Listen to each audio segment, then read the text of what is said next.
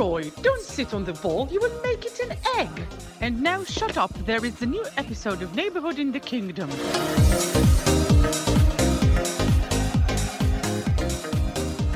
ברוכים הבאים לפרק 27 של שכונה בממלכה, פודקאסט הפרמייר ליג של ישראל. בלי כתבים, בלי פרשנים, רק האוהדים השרופים של הקבוצות השונות. בכל פעם אנחנו עם הפאנל המתחלף שלנו, כדי שכל אוהד יביא את הדעות שלו על כל קבוצה שלו, ועל הדרך שיפרגן או ישחיר על הקבוצות האחרות. אנחנו בעצם מסכמים היום את מחזור 15 ובכלל, את החלק הראשון הזה של העונה לפני המונדיאל.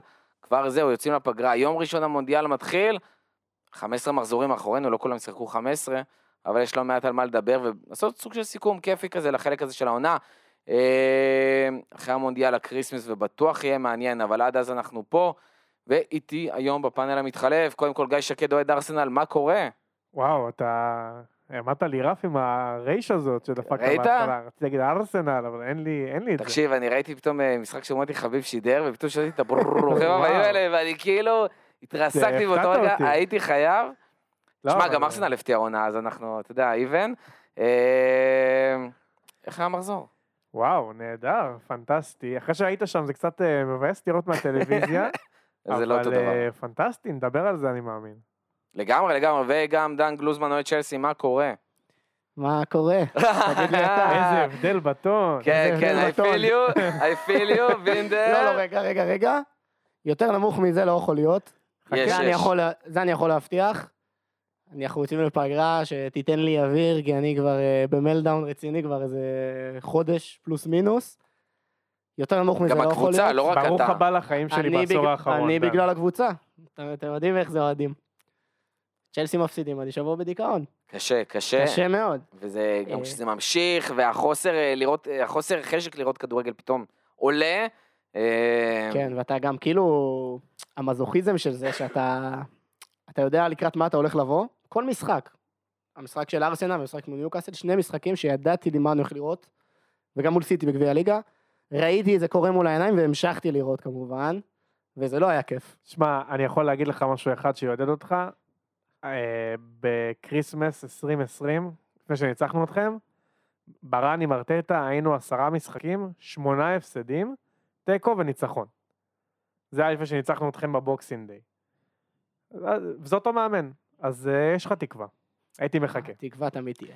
טוב, אז אה, לפני שאנחנו נכנסים ממש לעובי הקורה, אנחנו נגיד לכם גם שאנחנו לא נשכח, כמובן, אחד, אה, מי שעדיין לא עושה לנו עוקב בפייסבוק או בטוויטר, זה הזמן, כאילו, מה רע, תעקבו, תעשו לייק, תגיבו, תהיו חברים, בקיצור. אה, מי שעדיין לא עשה subscribe, גם זה הזמן, אפשר גם לתת איזה חמישה כוכבים באפליקציות שאתם אה, מאזינים בהם, באלה שאפשר. אה, ככה גם תקבלו את ההתראה על הפרקים שהם עולים, ולא תהיו- לא חייבים אה, לחכות לפוסט בסושיאל, וגם תעזרו לפוסט, לפודקאסט לגדול, שזה גם אה, אחלה סך הכל, וגם להיות חבר. אה, ודבר נוסף, אה, פודקאסט נוסף מבית אה, קבוצת הפודקאסטים הזאת שלנו, למי שאוהב אה, מוזיקה והיסטוריה של מוזיקה, חפשו את האלבומים במרפסת, באפליקציית הפודקאסטים הקרובה לביתכם, וייכנסו לעניינים. אה, אתמול יום ראשון עלה פרק חדש של The Benz, על, אה, על The Benz של רדיואד. תענוג צרוף לכל מי שאוהב, ממליצים מאוד מאוד.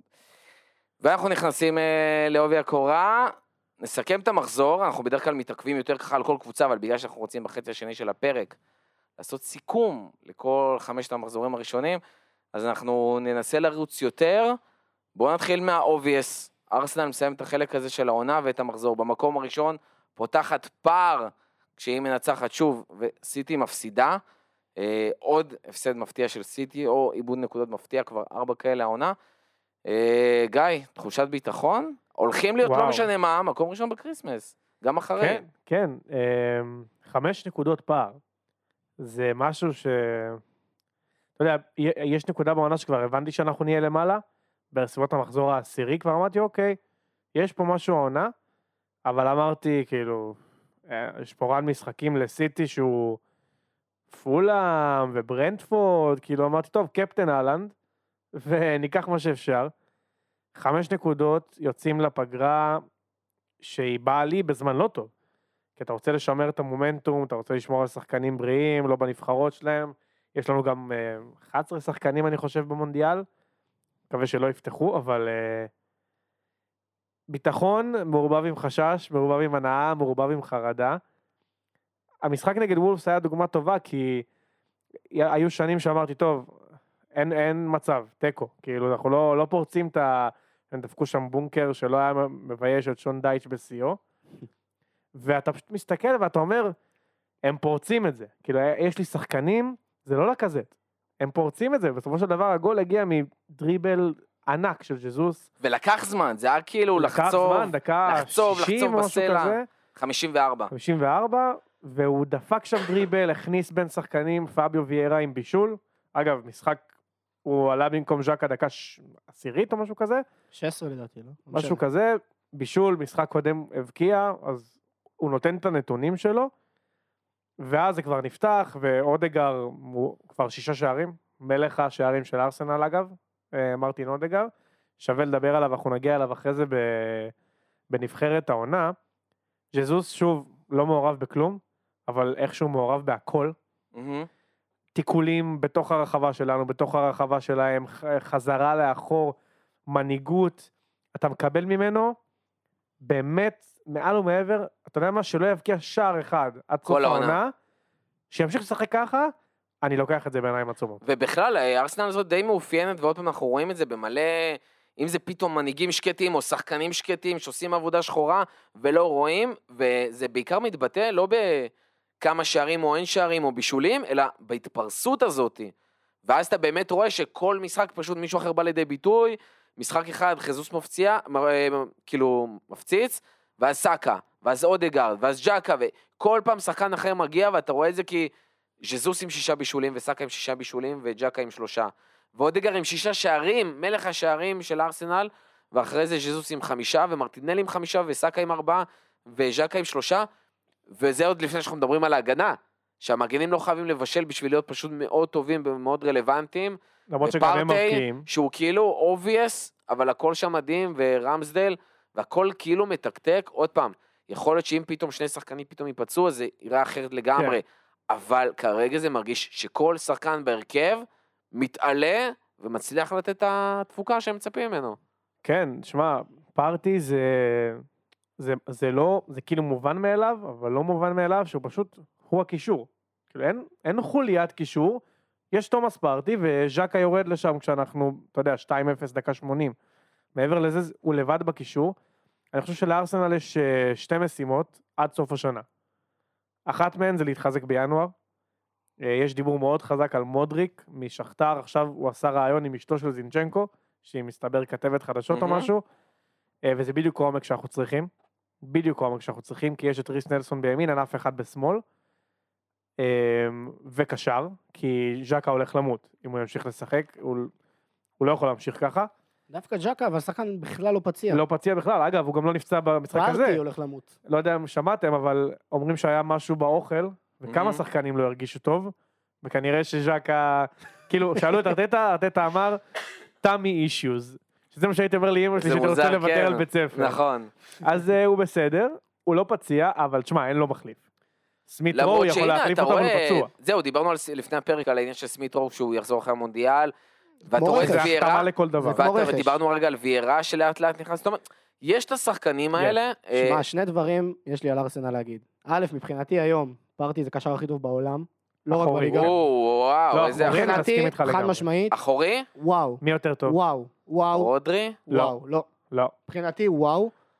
בכושר הנוכחי, מבחינתי וואו, אם אתה, השאלה אם הוא באמת כאילו. נותן את שלו ומרים את הקבוצה אתה- 2-3 רמות, כן. או. שגם כי הקבוצה כן. טובה סביבו. שים שם את. אלנני, מוציא 1-0 אותו, או 1-1. אם אתה מוציא אותו מארסנל, הם נאבקים על top 4 בעיניי. איתו הם, הם לוקחים אליפות, זה, זה, זה ההבדל. אני מסכים. אני חושב שהוא מדהים, הוא מדהים. כל השיטת משחק של ארטטה בנויה על זה כמו רודרי. לקבל כדור של פארטיי עם הגב למשחק, שזה ג'ורג'יניו עושה, עשה טוב, ודקלן רייס עושה טוב. אין הרבה שחקנים שיכולים לעשות את זה ברמה הזאת. תראה את פבינו, הוא יורד טיפה ב- ב- בכושר, כל. ליברפול יורדת. לגמרי. פארטי מדהים, הוא בעיניי הקשר הכי טוב בעולם היום. ודבר שני, איך אתה יודע שארסנל זה מערכת בריאה? בכמה כסף הגיע ויירה? בקיץ. 35 30, מיליון. 40. רכש, רכש. רכש. זה רכש בפרופיל גבוה. הוא בא, הוא... בוא נגיד אם הוא היה בצ'לסי, והוא לא היה משחק, אני בטוח שכבר היה בעיות איתו. היה בעיות נכון. איתו בתקשורת, היה בעיות איתו שהוא היה עולה, זה לא היה נראה ככה. כל פעם שהוא עולה הוא נותן גול עם סקרימרים מ-30 מטר, נותן בישולים, נותן תנועה, והוא לא משחק הרבה, הוא לא משחק בכלל. מה זה לא והוא משחק גם לא הרבה? צריך אגב. והוא לא צריך, והוא מבין את זה. נכון. וזה מערכת בריאה.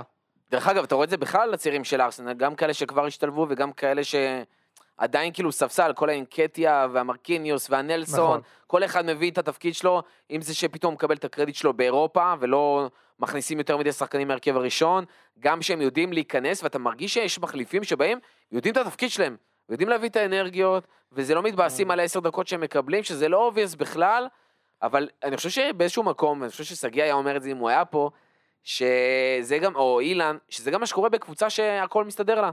שאין פציעות, שיש בדיוק. נקודות, שרצים לאליפות, אז אתה פתאום טוב לך, אתה לא מתבאס. רגע, רגע, שנייה, אני רוצה לתת פה איזה disclaimer. כן, ראית All or Nothing? כן. ראית. יש שם קטע שאתה רואה מה מאמן מכתיב לשחקנים, סמבי לוקונגה ואדי אנקטיה יושבים בחדר אוכל, ואתה יודע, אדי אנקטיה אומר לו, "לא, למה, למה אתה לא מחייך? ירד לך החיוך מאז שהגעת. זה קצת שיחה כאילו בצחוק כזאת, וסמבי אומר לו, I'm not playing, כי אני לא משחק, אני לא זה. ואדי, אתה יודע, פתאום נהיה רציני, הוא עושה לו כזה, לא, לא, זה לא מה שאומרים. אתה תילחם. אתה רואה אותי, אני לא משחק, אני נלחם. וחודשיים אחרי זה אינקטיה פתח במקום לקזט עד סוף העונה. אז אתה רואה שיש פה איזשהו הלך רוח ששנה שעברה לא, אתה יודע, הצלחנו, אבל לא רצנו לאליפות. יש פה איזה הלך רוח שהמאמן מכתיב, של לכל אחד יש תפקיד, ומי שטוב, משחק. מהמם. תומיאסו שיחק כי הוא היה טוב.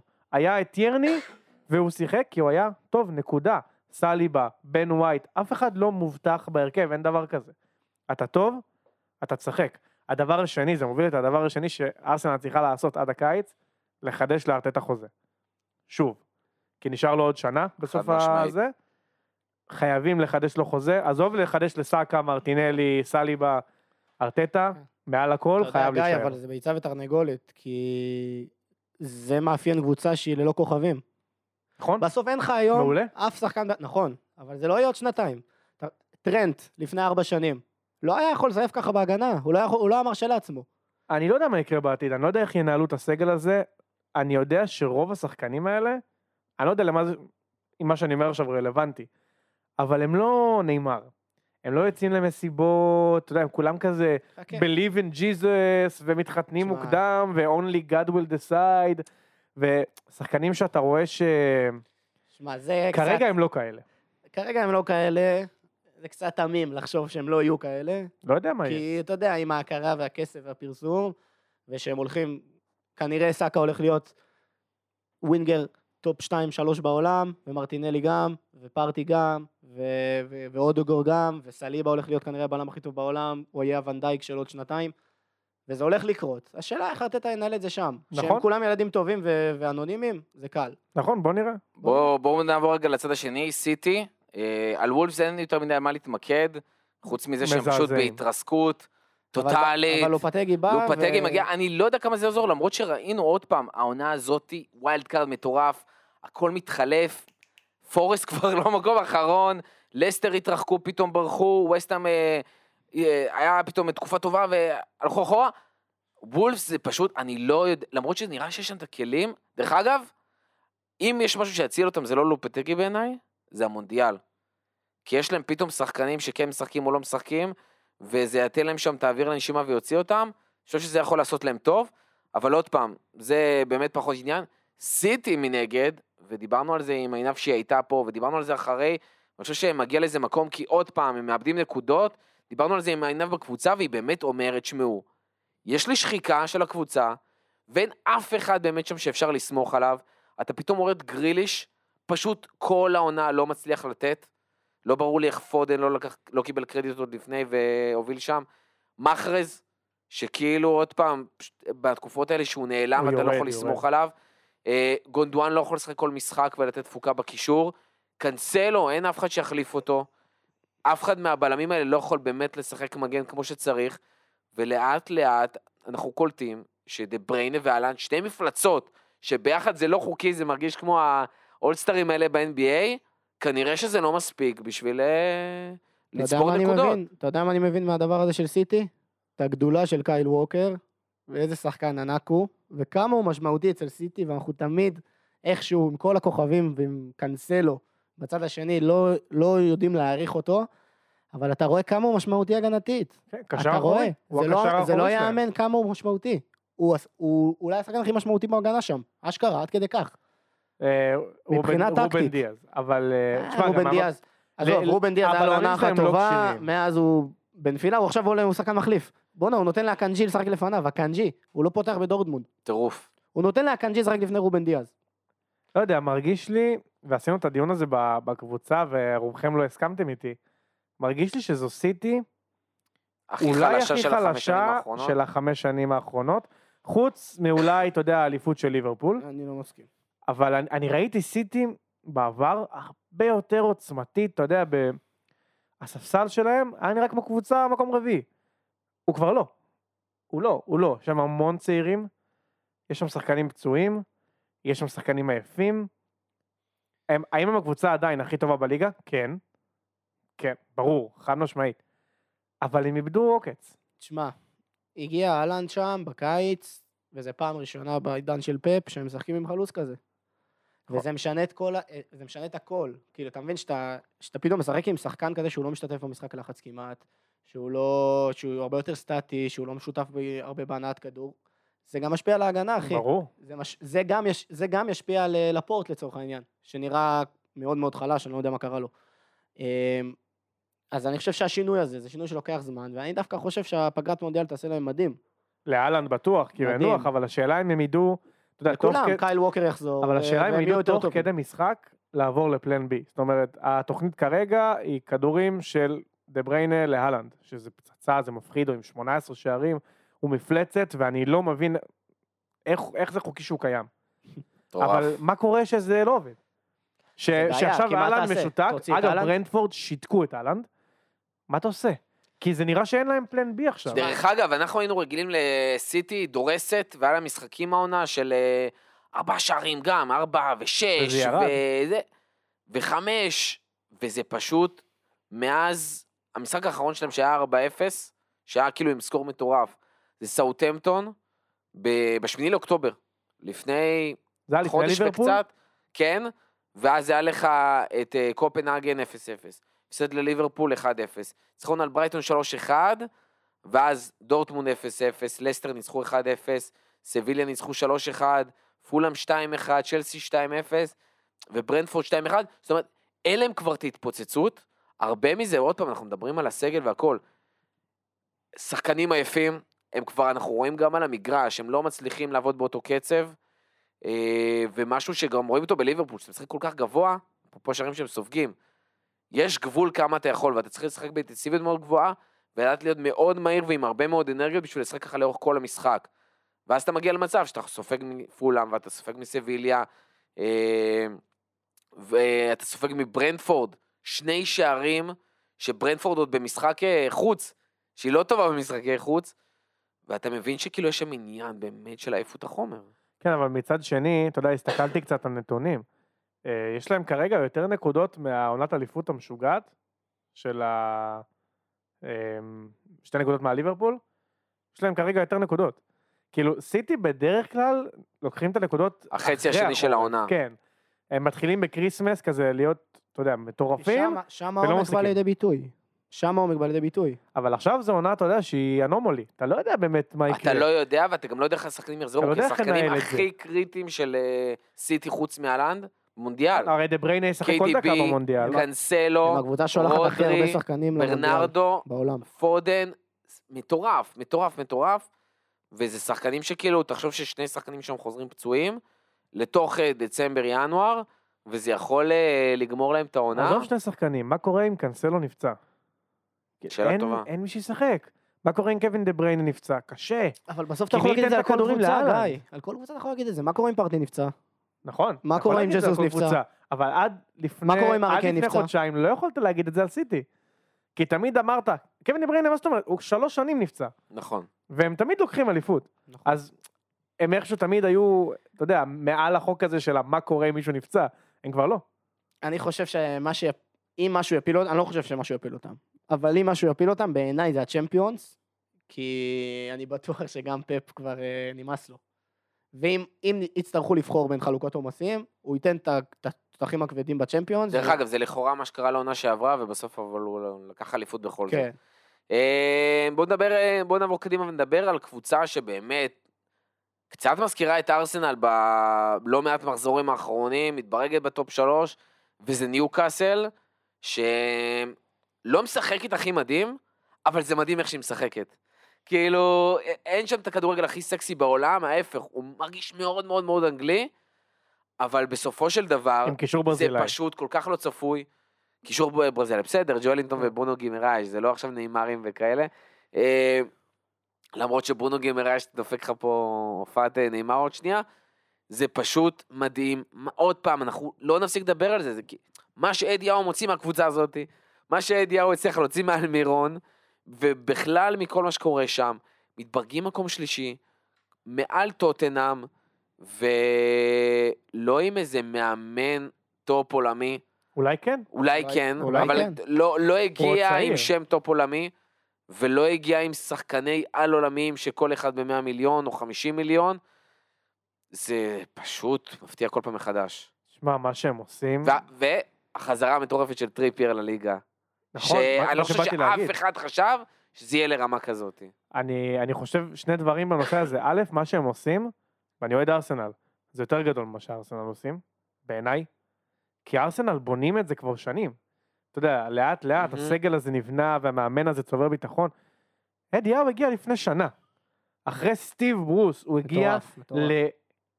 לבית מקדש כל כך הרוס, אתה יודע שאף אחד לא חשב בחיים שזה יקרה.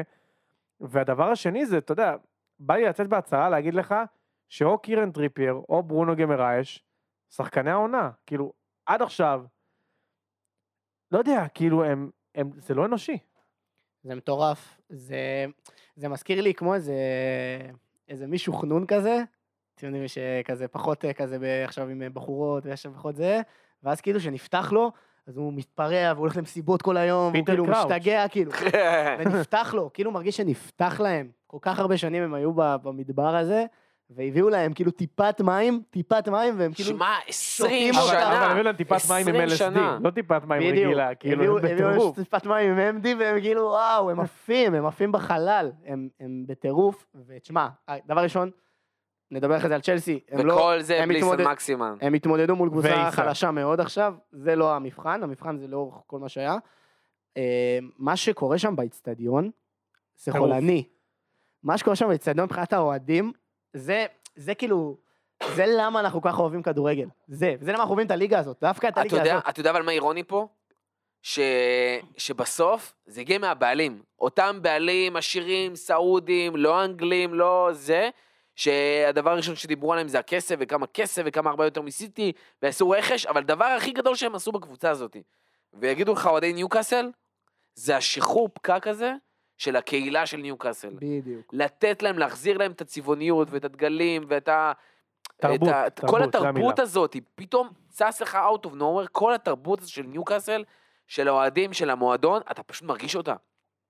וזה לא הרגיש ככה לפני שנתיים, זה לא היה קיים בכלל. ופתאום איך שהם הגיעו, שחררו את הפקק הזה, על הדרך הביאו מאמן ועוד כמה שחקנים שהכניסו רוח גם מקצועית, ואז האוהדים אשכרה מאמינים שמשהו יכול לקרות, ומבחינתם, עזבו טופ 4, אירופה, קונפרנס, אירופה ליג, צ'מפיונס, לא משנה מה. אירופה. לניוקאסל, זה כאילו mind blowing. ובוא נראה מה הם יעשו בינואר, אגב, זה מאוד מעניין אותי. כי, אתה הם יודע, כסף תהיה בטוח יש, שהם יבואו. שהם אנשים.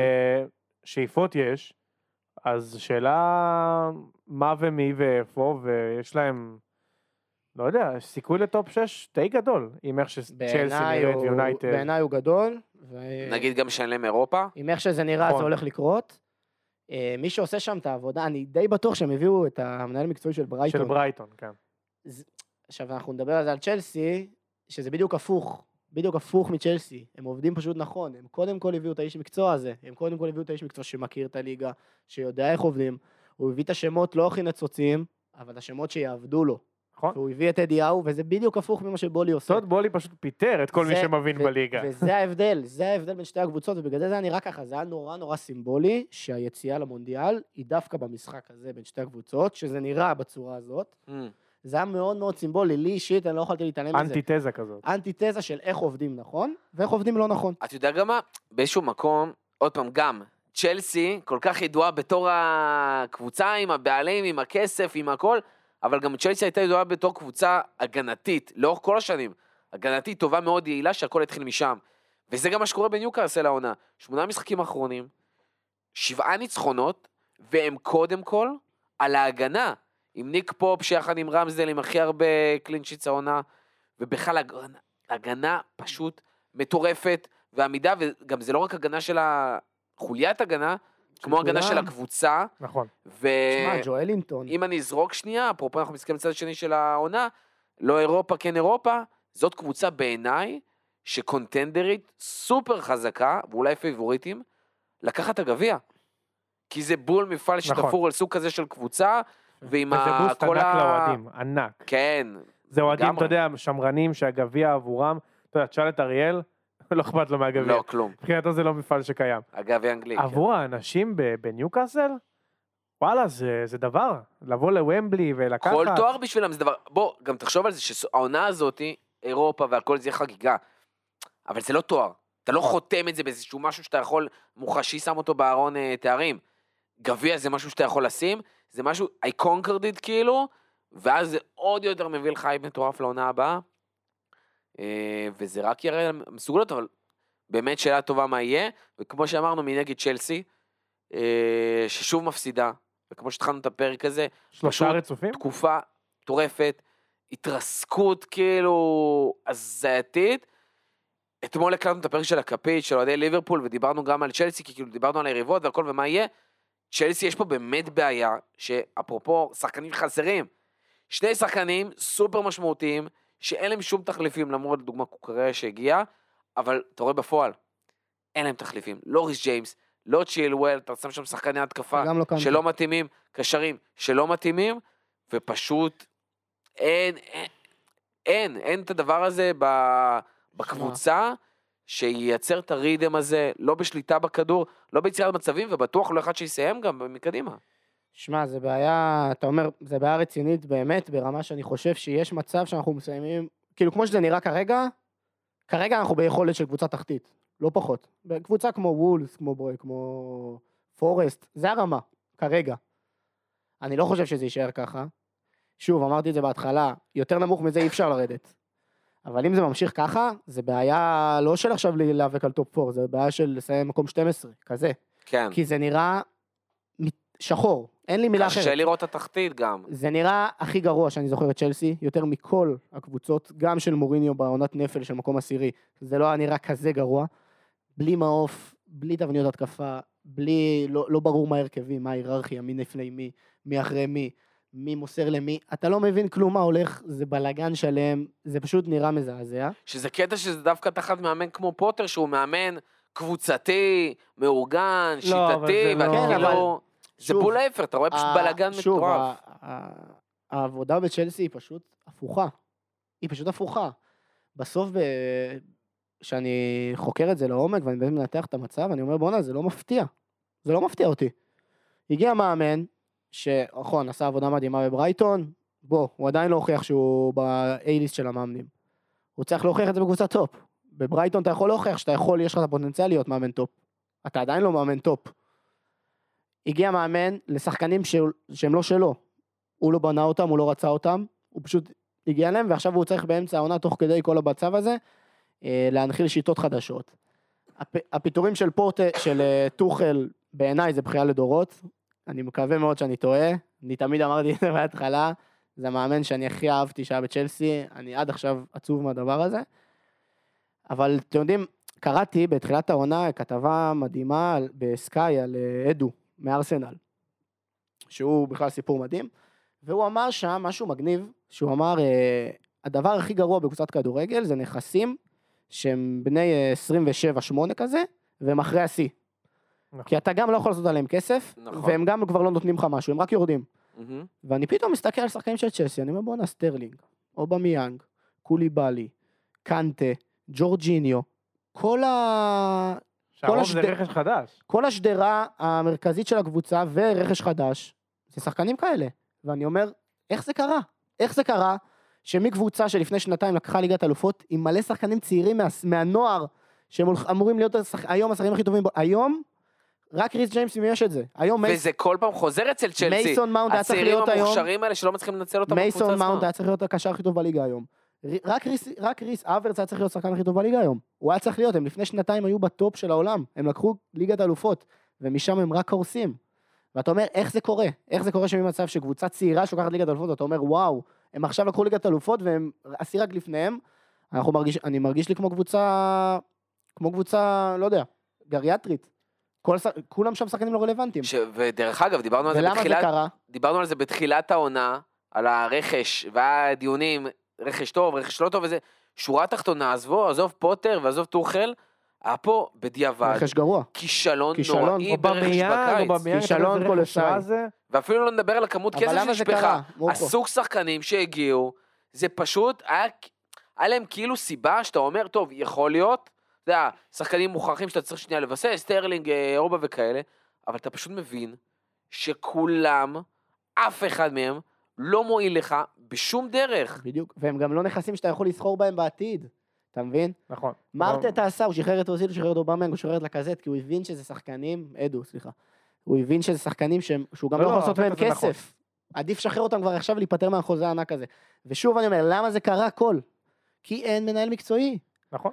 אין תקדים כזה בליגה, רק אילן אומר את זה על וסטאם. אבל אני לא מכיר בליגה אף קבוצה, חוץ מווסטאם באמת, שאין לה מנהל מקצועי שמנהל את העניינים. מה זה? מי אתה? אתה, אתה לא, הוא לא ידע כדורגל עד לפני, עד לפני חצי שנה. מי, מי שמך לקבוע איזה שחקנים יבואו ואיזה לא, ומי ישחק? שמע, ששם שמונה- הרוויח? 80 מיליון יורו על פופנה, אני לא מבין את זה. שפצוע, עזוב, שגם הגיע, כאילו, ידעת שהוא איזה... אבל זה רכש טוב. אבל אתה עוד לא יודע. אתה עוד לא עוד יודע. לא יודע. סטרלינג ב-56 מיליון יורו, שפשט כאילו נראה. כמו פוליסיק או זייש, אז כאילו לא, לא ברור מה הוא תורם. קוקוריאה, שזה היה בהתחלה נראה מדהים, ב-65 מיליון יורו, שגם לא ברור כאילו איך זה משתלב או לא משתלב. קוליבאלי בכמעט 40 מיליון יורו. בוא, כולם כישלון. היו שתי, שני משחקים טובים ונעלם. דניס זכריה, שבהשאלה, בהשאלה. שאתה אמרת, אה, אה, הגיוני, ואתה בכלל לא זוכר שוב, בקבוצה שזה הביאו, זה היה. הביאו אותו גם שעה לסוף הדדליין, זה בדיוק כמו סאול שנה שעברה. כן. ארתור, אתה מביא שחקנים שעה לסוף הדדליין, בלי... זה ברור הרי שזה משהו שהוא בלי תוכנית מאחורה. פלסטר. כן, אתה מביא בן אדם שעה לסוף, זה כמו אה, ארתור. הנה, ואיפה הוא? תקשיבו, אין לצ'לסי. שחקן אחד עם יותר משלושה שערים העונה בליגה, ואין מישהו שבישל יותר משני בישולים העונה בליגה בצ'לסי. זה, תשמע, אני אומר לך, זה. כישלון, ובגלל זה אני אומר, לפני הכל, עזוב אותי שחקנים, עזוב אותי רכש, עזוב אותי להיפטר, למכור, תביא לי מנהל מקצועי. אני, זה מה שאני מבקש. טווח אל ארוך. תביא אף שחקן, מבחינתי, נכון. מעכשיו ושנתיים קדימה, לא, אל עדיף תביא, שגם הוא היה עושה כלום בקיץ, כי הוא לב- הגיע בקיץ. תן לגלגר ולברויה לשחק ולא יודע למי, אל תביא אף שחקן, תן לי מנהל מקצועי שאני אראה שיש איזה דרך מאחורה, שיש איזה כיוון, שיש איזה מחשבה. ואתה יודע מה, אם טוחל היה נשאר, לא הייתי אומר את כל הדברים האלה, כי הייתי אומר, אוקיי, טוחל זה איש מקצוע, הוא הביא את השחקנים האלה, הוא מאמין בהם, הוא יודע איך להתאים אותם לשיטת משחק שלו, הוא איש מקצוע, זה העבודה שלו, והוא יעשה מהם משהו. אבל אתה מביא את פוטר שהוא לא ביקש אותם בכלל, עם שחקנים של טוחל, כי הרי אה, בולי לא יודע כדורגל באמת, זה שחקנים שטוחל הביא. שנייה, אבל אנחנו אנחנו צריכים... אני ל- לא מבין מה קורה. אנחנו צריכים לחלק את הבעיה בצ'לסי לשני חלקים, והם שני חלקים מאוד מאוד נפרדים. אחד זה ההנהלה, שהיא כרגע בן אדם אחד, ושתיים זה... למרות- למרות שאני חושב שאתם קצת מגזימים פה, בסדר, זה בן אדם דבר... אחד שהגיע ולאט לאט אוסף את האנשים, אבל לא, אתה, זה אתה גם. בסופו של דבר, זה מה שאתה מכיר, זה מה שאתה מכיר את השם. אתה לא מכיר את העובדים, אתה לא יודע ברור איך זה קורה שיש אנשים, בפועל. אנחנו לא מטומטמים. אני רק אומר שיש פה הנהלה, ויש פה הנהלה שהביאה מאמן. זה שני נושאים שונים. המאמן, אני לא יודע, אם אתה אומר שהוא לא טוב, לא ראית את הליגה בשנתיים האחרונות. לא אמרתי ראית שהוא לא. טוב, לא אמרתי שהוא לא שנייה, טוב. שנייה. לא אמרתי. אז אני אומר, אתה. מביא מאמן לסיטואציה קשה, כי זו קבוצה עם ציפיות. קבוצה עם רכש כושל עובדתית, כושל, וקבוצה שעברה כמה, ארבעה מאמנים בשלוש שנים? משהו כזה? לא. למה לא? נכון. היה למפרד שנה וחצי, טוחל. למפרד, סארי, למפרד, טוחל, אה, זה ארבע שנים, לא? אה, נגיד ארבע שנים, אוקיי. אוקיי, ארבעה מאמנים ארבע שנים לא יציב. אתה מביא מאמן שברור לך, ברור לך שבשנה הראשונה, מינימום, אין לך מה לשפוט אותו. אין לך בכלל מה לשפוט אותו, הוא בא, הוא מנסה לראות מה עובד, להבין את המועדון, להבין את השחקנים, מי נשאר, מי הולך. גם פפ שנה ראשונה בסיטי, זה לא היה נראה כזה טוב, והם לא לקחו כלום, אוקיי? אתה צריך לתת לו זמן. דבר שני זה הנהלה. הנהלה, הוא עושה דברים מאוד מוזרים. מאוד מוזרים. אובמיאנג, אני אמרתי לכם בקבוצה, אז אמרתם, לא, הוא יודע לכבוש גולים. אובמיאנג, שחקן מת. מת, מת, הוא לא ממושמע. מה זה השטויות האלה שהוא, אתה יודע, ראית שהוא עשה לייק לתמונה שכאילו צוחקת על צ'לסי כזה. של ה- It's nothing personal, והוא על הספסל, לא מעניין אותו צ'לסי. סטרלינג בא כי לא רצו אותו בסיטי, נקודה. הוא לא בא כי הוא רצה לעבור אליכם. הוא בא כי לא רצו אותו בסיטי. הוא בא לסיים את הקריירה תמורת הרבה כסף, והיה ברור לכולנו שהוא שחקן טוב רק כחלק ממערכת טובה. זהו. אז אתה מביא שחקנים כאלה, בשילוב עם שחקנים ממורמרים כמחליפים להם מאמנים, והם לא בכושר, וטוחל סיים את העונה מזעזע להזכיר לך, ממש ממש רע. איך אתה מצפה שזה יעבוד בשנה הראשונה? זה לא יכול. אני לא אמרתי שפוטר מאמן רע, ואני לא בא אליו בטענות, ואני לא רוצה שיעפו לו את הראש. יש לי ביקורת עליו מקצועית. לגיטימי. מקצועית, לא חושב שהוא מאמן גרוע, אני חושב שאני לא, אני לא מצליח להבין את ההחלטות שלו בחילופים, ובאיך שהוא מנהל את ההרכבים ודברים כאלה, אבל זה אני שם בצד, זה בכלל לא מעניין אותי עכשיו. כל הביקורת שלי זה על בולי כרגע. ובסוף, בסוף, אני לא רואה אופק כל עוד לא ממנים מנהל מקצועי. לא רואה, לא רואה איך זה משתנה. אני לא רואה איך בינואר הוא פתאום מחליט אה, להביא את אה, לא יודע את מי, שהולך להפציץ, הוא פתאום אה, יוציא איזה שפן מהכובע. וזה גם לא יהיה החלטה טובה להביא בינואר. ינואר זה בדרך כלל לא חלון טוב, כי שחקנים שעוזבים בינואר הם שחקנים שיש להם או בעיות חוזה, או בעיות בקבוצה. נכון?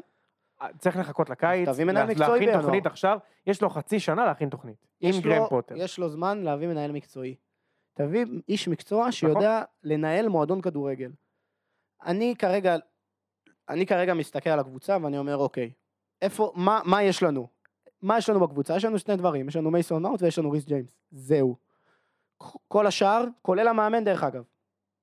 כולל המאמן. כל השאר זה doubtful. כל השאר זה, ב, זה נתון למחלוקת. אני לא, אני עוד לא יודע, באמת, הלוואי גם שאני... מייסון מאונט נתון למחלוקת. הלוואי. הלוואי, מבחינתי לא, אבל אפשר לדבר על זה גם. הלוואי שפוטר יתברר כפפ וב- כ- וכקלופ. הלוואי, הלוואי. הוא צריך להוכיח את זה. זה ההבדל בין פפ וקלופ לפוטר. אה, קלופ עכשיו יכול לתת עונה גרועה, אף אחד לא יגיד שהוא מאמן לא טוב. אף אחד לא יכול להגיד את זה.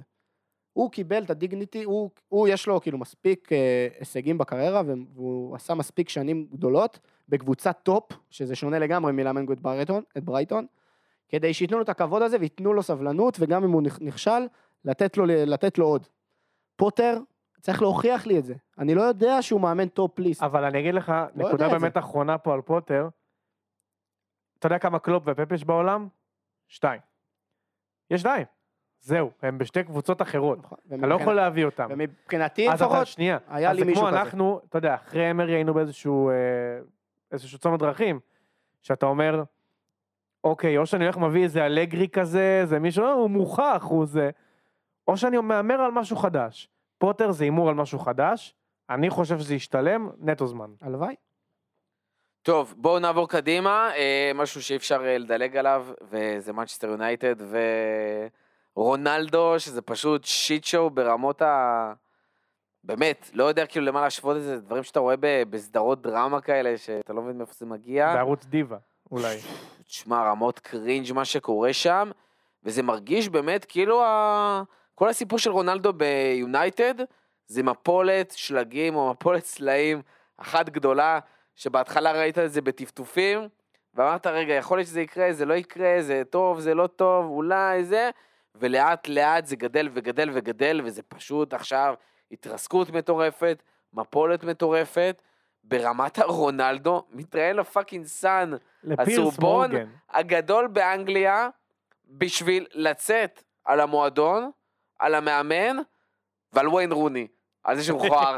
כאילו, אז אלה, לא- לאיזה רמות אתה מגיע, שחקן שכאילו היה עכשיו 15 שנה, דאוטפולי כאילו, השחקן הטוב בעולם, והוא פשוט כאילו... זה זה- גם מרגיש שהוא שעושה כאילו- בכוונה. שהוא כאילו מנסה להרוס למנצ'סטר יונייטד, כי הם עכשיו בגל טוב. כאילו הם, הם הצליחו לתפוס מומנטום אחרי שנים שלא היה לגמרי. מומנטום, והם בגל טוב, עכשיו הוא אמר, עכשיו בטיימינג הספציפי הזה, אני הולך לבאס לכם את אתה אתה הפגרה. יודע אתה יודע איך אה, שיר קוראת לזה? קנאית. כאילו, מה. מה, כואב לך שמצליחים ו- ואתה בספסל אבל כן, וזה? כואב לו, כי הוא ילדה בת חייב להיות 14. עכשיו אה, מקדימה. אחי, אבל אתם לא, אתם לא רואים את זה שכל מה שהוא עשה זה בשביל שהוא ישחררו אותו מהקבוצה? זה לא ברור כאילו? אבל אחי, לא עושים את זה ככה. שנייה, זה מה אני זה זה שמע? אבל הוא לא. עושה את זה כי הוא מקנא במנצ'סטר יונייטד, בואו.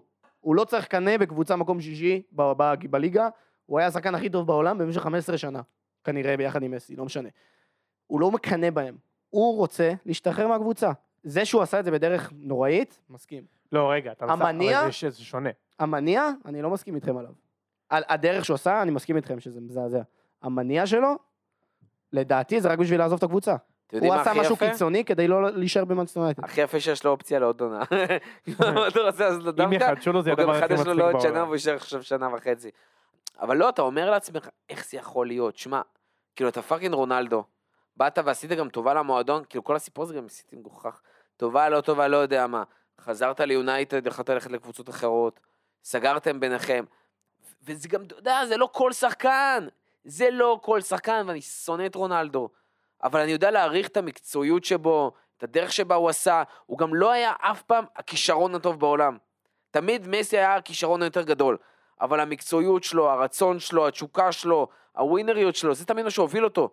וכל מה שקורה לו עכשיו במנצ'סטר יונייטד זה ההפך. אין לו תשוקה, לא ווינריות, לא, אפילו הדוגמה שלו כבן אדם גם. שדיברו עליה שנה שעברה, גם זה לא היה. כאילו גם זה כבר לא קיים. זה הכי אנטיתזה לכל מה שרונלדו היה לאורך כל תקופות השיא שלו. זה פשוט הכי הפוך שיש. ועוד פעם, מבחינתי שיונייטד ירדו ליגה. כאילו באמת. אבל זה פשוט לא נתפס בעיניי ששחקן מצליח לייצר כזה פיגוע בתוך קבוצה כזאתי, בשלב כזה, ועד שזה באמת מסתדר להם, המאמן, הזה, לא יודע, הכל כאילו מסתדר. אני אגיד לך מה- אני אגיד לך לפח. מה אני חושב, אני באמת באמת חושב ככה. רונלדו הוא לא בן אדם כמוני וכמוך. אם אתה עכשיו תלך ותשאל את קריסטיאן רונלדו, מי השחקן הכי טוב בעולם? הוא יגיד לך אני. חד משמעית. חד משמעית אני. אין שחקן יותר גם טוב אני ממני. במקומו הייתי אומר רונלדו. אין שחקן יותר טוב ממני, גם בגיל 50 וגם בגיל 60. זה מה, הוא באמת באמת חושב ככה, וזה למה הוא רונלדו. הוא, בס, הוא במנטליות אחרת מאיתנו. והוא לא יכול לקבל את זה שהוא לא משחק. הוא לא יכול לקבל את זה שהקבוצה יותר טובה בלעדיו. הוא לא, מבחינה, שמע, גם אם הוא מבין את זה רציונלית, מבחינה רגשית, איבראימוביץ' הכי כזה, הוא בחיים לא עשה דברים כאלה. והוא לא- כן. והוא לא פותח במילאן, כן, אבל הוא איבראימוביץ', משחק, עולה מהספסל. איבראימוביץ' הוא, הוא הרבה, הרבה גם שיווק והרבה רוכב על, ה, על הדחקה של הדבר. בסדר? ו- כי, הוא- כי זה שיווקית שווה לו הרבה כסף. רונלדו, באמת, באמת, באמת, בטוח שהוא השחקן הכי טוב שיש. אני בטוח גם שאיבראימוביץ' חושב ככה. אני לא חושב ש... אבל עזוב, זה לא... אבל זה לא משנה. אבל זה לא שרונלדו נותן, לא תגיד עכשיו שיש פה איזה מאמן שמדכא אותו, וזה שחקן טוב. לא, הוא לא טוב. הוא לא נותן כלום. אבל הוא משחק. מבחינתו לא רואה את הוא לא זה. צ'אנסים. יכול לראות את זה, אחי. הוא אבל זה לא לא יכול. משנה מה הוא רואה, זה... הוא לא יש יכול פה לראות עניין את של זה. שחקן לא טוב, עובדה. תסתכל על אין נתונים, בעיה, כלום. אבל אחי, תסתכל מבחן העין, הוא לא הוא טוב. ביקש להשתחרר בקיץ, לא, הוא ביקש לעזוב. הוא ביקש לעזוב בקיץ. זה שונה. הם ש- הם- הוא ביקש לעזוב בקיץ, הם שמו עליו תג מחיר, שאף קבוצה לא הייתה לוקחת שחקן מת כמוהו בתג מחיר כזה, והם פשוט השאירו אותו במועדון, וזה גם טעות שלהם, אחי. בהרבה, בהרבה, בהרבה, עזוב שזה טעות שלהם בכלל להביא אותו מלכתחילה, כן? לגמרי. אבל once בן אדם רוצה לעזוב, תן לו לעזוב. ברור, לא, יונייטד אשמים פה. הם התנהגו, מאוד. הם התנהגו אליו לא סבבה, ו- ואני לא מצדיק אותו בשום דבר, אוקיי? אני לא מצדיק אותו. אני, אני זוכר שהיה לנו גם דיון על זה ברגע שהוא יצא מה, במשחק, אתם זוכרים שהוא יצא באמצע? הוא ירד כן, לחדר כן, כן, הלבשה? כן. קריסטיאנו רונלדו זה לא עוד מפת שחקן. חום מדהימה הייתה שם. גם אצלי... גם בעבודה אצלך, מורכו, גם בעבודה אצלך וגם אצלי בעבודה, אני לא שווה לבן אדם אחר. יש אנשים שמעליי בעבודה, ואני גם מעל אנשים מסוימים בעבודה שלי. זה לא מבחינת עכשיו, זה לא עכשיו אה, גרמניה נאצית, אבל, אבל יש מעמדות בחיים בכל דבר. היררכיה. יש היררכיה. וקריסטיאנו רונלדו, אתה לא יכול, אתה לא יכול, זה לא הגיוני לתת לשחקן, כנראה, טופ שלוש הכי גדולים בהיסטוריה, טופ החמש, לא יודע מה, טופ 2. טופ שתיים, אתה לא יכול להתייחס אליו כמו ילד מהנוער. אתה לא יכול להעלות אותו דקה 88, אתה לא יכול לתת לו לשחק רק ליגה אירופית. ואם אתה לא, אתה לא יכול לתת לו מקום בהרכב, אמיתי, אם אתה לא יכול לתת לו מקום בהרכב, אל תיתן לו לשחק בקבוצה הזאת. זה לא, זה מבזה אותו כ, כ, כ, כגדול, גדול, כנראה גדול השחקנים ששיחקו אי פעם במנצ'סטר יונייטד, כנראה, לא במועדון, אבל כשם. אה, זה מבזה אותו ואתה לא יכול להתייחס אליו ככה. תשחרר אותו. ינואר רונלדו עדיין ביונייטד? לא, אין לא, סיכוי. אבל השאלה רגע, אתה אומר אי אפשר להתייחס אליו כמו שחקן מהנוער, אבל אם הוא מתנהג כמו שחקן מהנוער, הבן אדם עשה unfollow באינסטגרם לגרנצ'ו, כי הוא עשה את. החגיגה של מסי. זה בן אדם שכרגע עובר איזשהו משבר נפשי, ובאמת, באסה לי על רונלדו, כי אני מאוד אוהב את קריסטיאנו רונלדו. מאוד. אבל זה בן אדם שעובר איזשהו משבר. עכשיו, בוא, בקיץ הוא יכל להתיר את החוזה אם הוא רוצה. הוא לא יכל. לכל שחקן, בטח שהוא לא נכון. יכל, עזוב אותך. אתה יודע מה זה? הוא יכל? גם לשלם את כל זה. שחקן יכול להתיר את החוזה שלו תמורת קנס כספי כמו שאתה הולך לעבודה ויש לך קנס יציאה לפעמים. הוא לא עשה את זה. הוא אמר, תמכרו אותי. אז הם אמרו, אוקיי, סליחה, יש לנו פה נכס שווה כסף, אנחנו רוצים למכור אותו בכסף. וזה זכותם. אולי זה טעות, אבל זה זכותם. אז הוא. אז הוא אמר, טוב, אני נשאר, הוא לא הצליח להילחם על התפקיד שלו, היו אנשים שטובים ממנו, עם כל הכבוד לרונלדו, אני מבין מה אתה אומר, הוא היה צריך לקבל את זה ולא לעשות את מה שהוא עשה. אני חושב שבסוף, בסוף, בסוף, בסוף, יש פה משחקי אגו. אין מה, אין מה לעשות, ואנחנו יודעים אה, מעולה לאורך השנים, הדבר שהכי דופק קבוצות כדורגל, זה משחקי אגו. חד משמעית. זה היה נכון לשחקנים, זה נכון לקבוצות, כל הצדדים נדפקים מהדברים האלה, וזה אחד המשחקי האגו הכי מטומטמים שראיתי, והכי גדולים שראיתי, וזה מצחיק כי לפני שנייה הרמנו גבות מטורפות על מה שלוקקו עשה, עם הרעיון המטומטם ההוא, ואז אתה מגלה שיכול להיות משהו יותר גרוע בכמה רמות, ומשחקן שאתה הכי לא מצפה שדברים האלה יקרו, חלק אולי כן ציפו. אה, בוא נגיד, נסכם את זה ככה, יעשו טוב שני הצדדים, הם ייפרדו בצורה מכובדת בינואר. אחרי המונדיאל, אני לא חושב צורה ש... מכובדת כבר לא יהיה. אני לא אופתע אם אחרי המונדיאל, רונלדו אפילו לא, יש- לא, לא יהיה בסגל, משחקי כריסמס כאילו. כן. יש גביע, יש כריסמס, לדעתי הוא אפילו לא יהיה לא- בסגל, ובינואר הוא פשוט... שמע, ודרך אה, אגב, אתה. מזכיר את לוקאקו. זה פותח איזה דיון צדדי כזה של... כאילו מרגיש עכשיו שכל שחקן שמחליט שהוא לא בא לו טוב- בטוב, והוא לא סבבה לו, הוא פשוט עושה איזה ראיון, ואומר מה שבא לו בתקשורת, וזהו. אבל זה מה שמגיע עם העליית אה, אז כספים מה- מה- מה ליג. קורה אה, פה? לא רק עליית אה, כספים, אני. חייב לציין שאני חושב שדווקא זה. פותח פה משהו שהוא טוב. ויש, לאורך השנים, אני מדבר על זה שכאילו, שחקנים יותר מדי, לא מאוגדים מספיק, בוא נגיד את זה ככה, כן. אל מול הקבוצות. וזה נהיה באמת מצב, וזה קצת עצוב, זה כאילו בשום מקום עבודה, דיברת על מקומות עבודה, זה אף פעם לא קורה. בסוף, אתה רוצה לעשות מקום עבודה, אתה מתפטר. אתה רוצים אה, להיפטר ממך, מפטרים אותך, והכל בסדר, מקסימום יש ביטוח לאומי, יש פה, שם, יש פיצויים, הכל טוב. קורה יותר מדי אצל שחקני כדורגל, שזה שוק בשר. גם ברמת ההעברות, וגם ברמת ה... איך מתייחסים אליהם אה, מבחינת ה... להשאיר, לא להשאיר, למכור, לא למכור. שחקן לא רוצה, צריך למצוא פתרון לדבר הזה ברמת פיפא או אפא, לא יודע, איגוד שחקנים, ווטאבר. חייבים למצוא פתרון לדבר הזה. שחקן לא רוצה, שחקן צריך לעבור, צריך לשחרר אותו. אבל יש לא רוצה, פתרון. תשחרר, ו... וצריך להסתכל על זה יותר בתור עובדים ולא בתור נכסים. אבל יש פתרון, קנס בחוזה. יש לכל שחקן סעיף בחוזה של התרה. איך אתה חושב שסוקרטיס הלך מארסנל, ומוסטפי, וקולסינאץ', התירו להם חוזה. פשוט זה הגיע מהצד של המועדון, אז אנחנו שילמנו להם את הקנס. רונלדו יכול לקום מחר בבוקר, לשלוח uh, מהעורך דין שלו מכתב למנצ'סטר יונייטד, אני עוזב, ואני משלם את הקנס שלי, שהוא כנראה. גבוה, וביי. הוא לא עושה את זה, והוא יכול כלכלית, אבל הוא לא עושה את זה. תתחילו ללכת לכיוון הזה ופחות לעשות רעיונות מטומטמים. כן. אתם בדיוק. מוצאים את עצמכם יותר רע מאשר אה, מי שאתם ראי- מתראיינים אליו. כמה מילים על טוטנאם וליברפול שגם ניצחו במחזור הזה?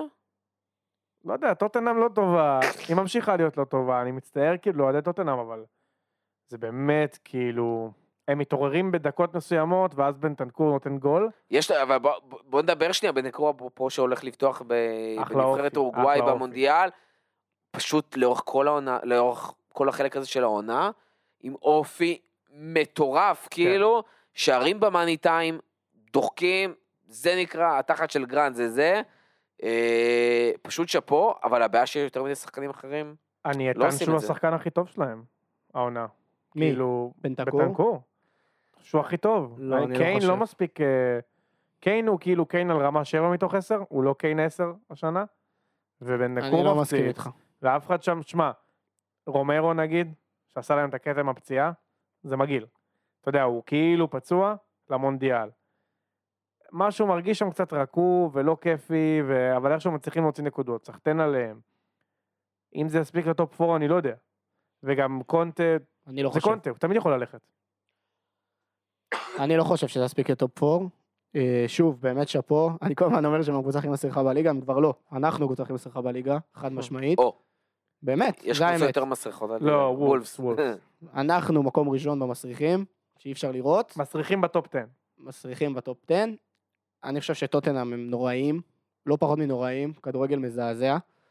אבל הם שוב, הם מצליחים לגרד את הניצחונות, אז אני כבר אין לי מה, אתה יודע, אי אפשר לבוא, אי אפשר להתמודד, אי אפשר אה, לתת טיעונים נגד זה. הם מצליחים להוציא נקודות. ושאפו להם, אני לא חושב שזה יספיק כטופ 4, שליברפול עכשיו חוזרים, שיונייטד טובים, שצ'לסי יחזרו להם הפצועים, שיש את ניוקאסל, יש יותר מדי, יש יותר מדי אה, מועמדות שם. אני חושב שכדורגל כזה לא יכול להחזיק לאורך עונה שלמה. ואני אגיד את זהו. מה ששגיא רוצה להגיד כל חמש דקות בערך. כל דקה של אמרסון רויאל וואו. בהרכב של טוטנאם, זה רק מוסיף לי לטיעון שכנראה יש לו איזה קלטת לוהטת על קונטה, לא, כי אין לי שום הסבר הגיוני לאיך הוא עדיין ממשיך לשחק כל כך עזוב, אני כל פעם שאני רואה אותו, אני לא מבין איך אני לא הלכתי להיות שחקן כדורגל, כי כנראה אני יכול. אני באמת יכול, אם מה אמרסון זה? רויאל פותח בטוטנאם, king, גם אתה יכול לגשת אליה. אה, מילה, מילה ליברפול, אני אתחיל דווקא מסאוטהמפטון. אפקט חילוף המאמן או פיטורים לא עזר שם. קבוצה כנראה, גם עם וולפס, הכי רכה בליגה. אה, הבניית. סגל שם אפילו יותר נוראית מצ'לסי. זה פשוט חוסר שאיפות. מנגד ליברפול מנצלת את זה, למרות שמול לידס ופורסט פחות הצליח. שזה גם מתסכל, כי ליברפול עם שמונה ניצחונות בעשרה משחקים האחרונים בכל המסגרות. השני משחקים שלא ניצחו זה לידס ופורסט. שעכשיו במקומות ה-15 וה-18 שזה מרשים. היו במקומות האחרונים. שאפו ללידס ופורסט, אבל... אה, לא, מרשים שלכם. כן, אבל עוד פעם, אתה כאילו מרגיש שהיה צריך להוציא מזה יותר. דרך אגב, שש נקודות נוספות עכשיו בטבלה, זה ליברפול עם 28 ולא עם 22. 28 זה רק נקודה פחות מטוטנאם במקום הרביעי. אה, רק שתיים פחות מניוקאסל במקום השלישי. זה יכול להיות סיפור אחר לגמרי והרבה יותר בוסט. דבר אחד שאני חייב להגיד שהוא לאט לאט מתחיל להתבשל, אה, זה דרווין נוניז, שלאט לאט, שער פה, שער שם, בישול, זה פשוט מדהים שכל משחק הוא מעורב במשהו. זה יכול להיות שער, זה יכול להיות בישול, זה השפעה על איכשהו על השער, הוא פשוט שם, הוא משחק באגף, הוא משחק כחלוץ, הוא everywhere. זה שחקן שהוא גם מאוד צעיר עדיין, אני לא יודע אם נראה ממנו איזשהו משהו מאוד ברור העונה הזאתי, אבל זה מאוד מרשים מה שהוא עושה שם והחומר גלם. המונדיאל מאוד השפיע עליו לטובה או לרעה. אה, הוא יהיה- פותח באורוגוואי? הוא פותח באורוגוואי ביחד עם סוארס כשני חלוצים, שזה גם נחמד סך הכל השילוב כן. הזה. אה, אני לא אופתע אם הם יעופו בבתים או בשמינית, ואני חושב שמשחקים טובים שם, אבל, אבל הדחה מוקדמת, זה הנוסחה המושלמת לנוניז. משחקים טובים וביטחון, להיות מודח ולחזור אה, להתאמן מספיק מוקדם, דרך אגב ליברפול, רק עם שבעה שחקנים במונדיאל. מדהים. נכון, המון גם לא בטוח יפתחו. בכלל יש שלושה שחקנים בטוחים שיפתחו, שזה אליסון, וירג'יל, ו... אה, ברח לי שם של עוד אחד, שגם בטוח. אנדרסון? לא, לא יפתח. לא, לא, לא, לא, לא, טרנט, יש סיכוי טוב שיפתח, אה. תלוי טריפייר ואיפה הוא ישחק. לא, כי גם ריס לא משחק, ווקר חזר. מפציעה, פביניו לא יפתח בטוח, אה, קסמירו יפתח שם כנראה. ברונו גימרייש איתו. אה, ברח לי כרגע עוד שחקן סך הכל טוב. לכם אז, אה, נוניז. הזאת. נוניז. כן, הפגרה הזאת מאוד באה בטוב, למרות הרצף הטוב הזה עכשיו. אני שמתי לב, איך- זה נכון, סתם בעין שלי, שנראה שהוא עם רובו שם, פיתחו שם כן, כימיה. כן, זה כאילו מרגיש יותר דווקא עם טוב. הצד הזה. אנחנו חשבנו תחילת העונה שטרנט יסיים מלך הבישולים, כי הוא כל הזמן ירים לו לנגיחות, וזה דווקא אחד. מגיע מרובו. קודם כל, אגב, בלי רוברטסון אה. מגיע לו שאפו. רוברטסון שבר את השיא של אה, בישולים למגן בליגה, שבר את השיא של אייטון ביינס. סופר סופר מרשים. טרנט, היינו וואו. בטוחים שזה שזה מה שהוא יעשה העונה, אבל הוא פשוט בלי בישולים העונה. הנה רוברטסון עשה את זה, ויש להם עוד שנים לשניהם לתת, רוב, טרנט אני מניח בלי קשר ישבור את זה. אה, השילוב מצליח מאוד כי מה שקרה לפני זה עם דיאז, שדיאז היה תקוע באגף, ולא נתן לרובו לעשות אוברלפים, וגם רובו היה לו, לקח לו זמן להיכנס לעונה הזאתי. אה, אחרי הפגרה דיאז צריך לחזור, ועוד שחקנים צריכים לחזור, וזה יהיה סופר מעניין. קונאטה נוסע עם, הנבחר, עם נבחרת צרפת למונדיאל, יש מצב אפילו ייתן דקות עם כל הפציעות שם. גם קים במפה נפצע עכשיו, נכון. גם ורן עוד לא חזר מהפציעה. אה, אז מאוד מעניין, מטיפ צריך לחזור עכשיו מהפציעה ולהחלים אה, לאורך כל המונדיאל. יהיה מאוד מעניין, ועוד דבר אחד, אליוט, שפשוט גם בישל עכשיו לנוניז, נכון, נראה טוב. פשוט מייצר מצבים, אחד הטובים שלנו בייצור מצבים, ועושה את זה מהקישור, אותו קישור אפור הקלאסי של ליברפול. אה, אז גם יהיה סופר מעניין. עוד קצת בקטנה, אני רוצה לפני שאנחנו ממשיכים לסיכומי העונה, וילה ולסטר, שלאט לאט מפתחות רידים, כל אחת עם שני כבר ניצחונות ברצף, ותופסות תאוצה, עולות למעלה, לסטר כבר במקום ה-13, אה, וילה במקום ה-12, אמרי פשוט אה, מראה וילה אחרת, ואפילו עם אופי, לסטר עם ארבעה ניצחון מחמישה משחקים אחרונים, מדהים. הלם. תשמע, לסטר זה קצת יותר, אה, אתה יודע, וילה אתה עוד לא יודע באמת מה קורה שם, הם לא שיחקו כזה טוב במשחק האחרון שלהם, הם גם היו די מגעילים. אגב, אקסטרה מגעילים, אה, אמי מרטינז, וואי, שחקן מעצבן. לסטר זה חתיכת שאפו. תשמע, מה שרוג'רס, אמרנו פרק קודם, אני לא יודע אם יש כמה להרחיב, פשוט... כל הכבוד להם. כל הכבוד להם על השיפור, הם יסיימו באמצע העונה, אולי קצת, אתה יודע, ישתקמו כלכלית, ואולי העתיד לא כזה רע, כמו שחשבנו גם ללסטר וגם לרוג'רס. למרות שיכול להיות שפה משהו tricky, כי לסטר בכל זאת יצטרך את הכסף, נכון. אה, מדיסון וטילמן זה שחקנים שכאילו אני בטוח שידחפו לצאת מלסטר לא, בדרך כזאת טילמן אחרת, בדוק מסיים חוזה. והם שחקנים סופר משמעותיים. אה, נכון, פייס קצת עזר להם עם ההגנה, ג'סטין עכשיו נפצע, וואו, אה, יש שם וואו. הרבה דברים איזה שיכולים מסכן לקרות. הוא. סיפור קשה איזה מאוד, מסכן, ג'סטין פציעה- סיפור פציעה קשה. שנייה הכי קשה שיש בכדורגל. הוא כבר עבר את השתיים, הוא קרע פעמיים, הוא בחוץ לכמה, עשרה חודשים? הוא סיים את העונה. מסכן, פשוט מסכן. תשמע, אתה יודע, אני, כאילו קשה לי להגיד, אבל כנראה שהוא סיים הכל. הוא לא יכול לחזור כבר ל... גם- לרמות כזה. האלה. תגיד, איזה קבוצה עכשיו תיקח אותו?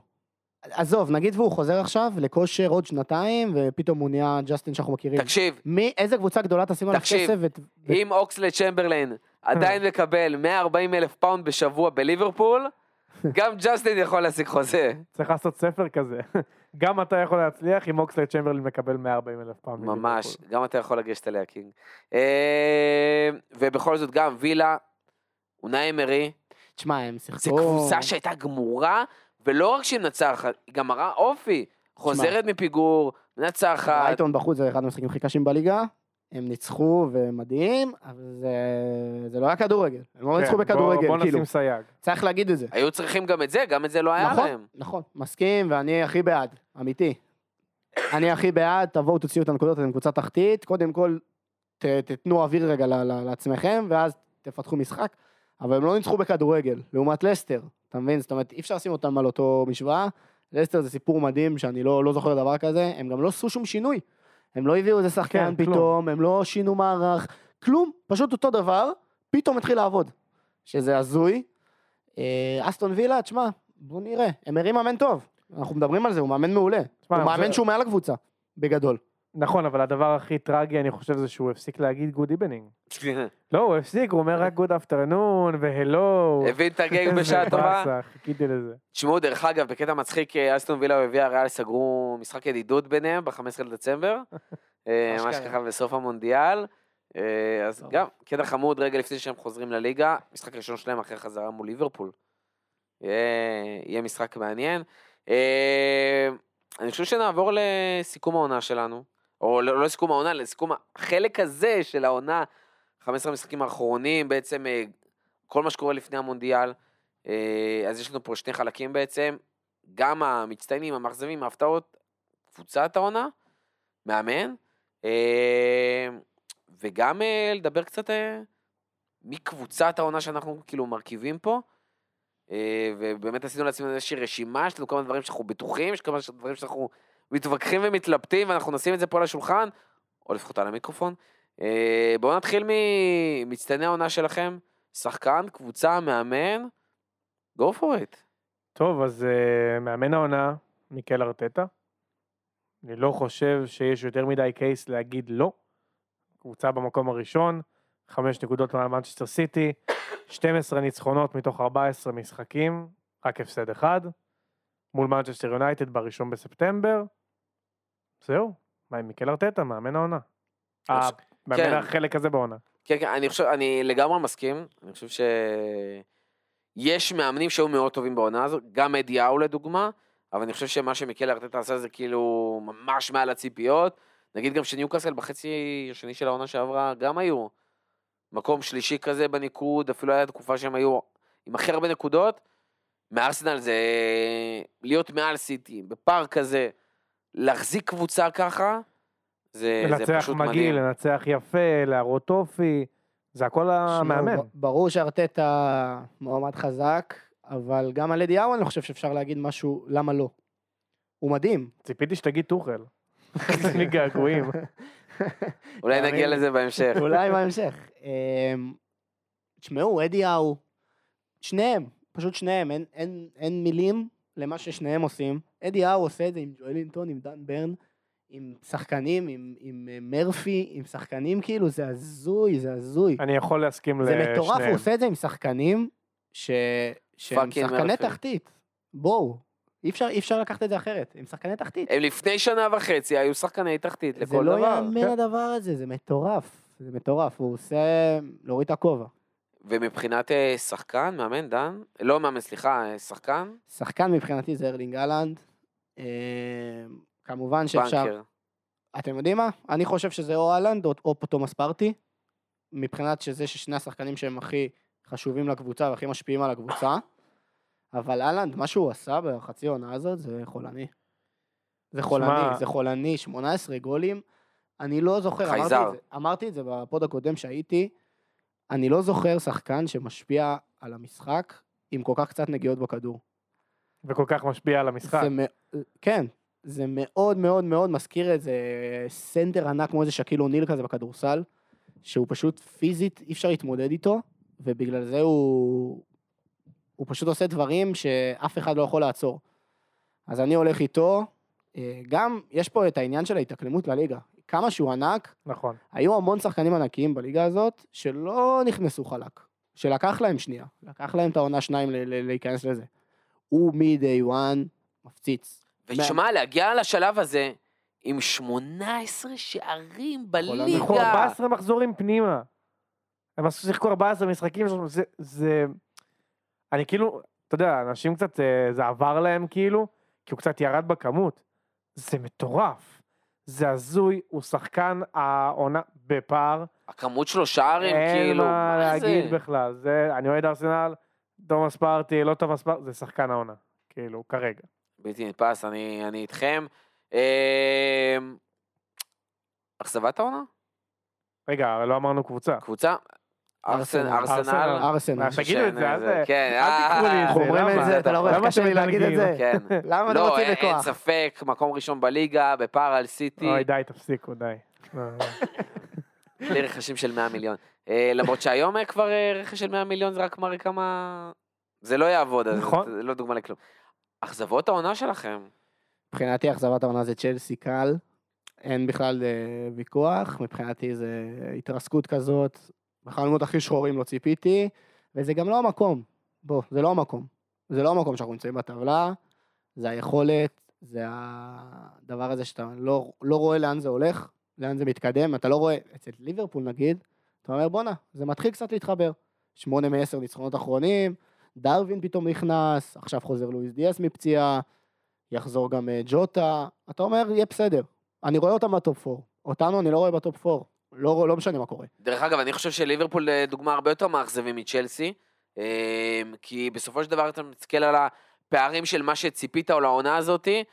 אני, אתה יודע, מדברים כל הזמן ליברפול, עזוב אני, מדברים על ליברפול top 1-2, אנחנו וסיטי וכזה, ואיך שליברפול נראתה עונה, גם אם עכשיו מוציאה נקודות.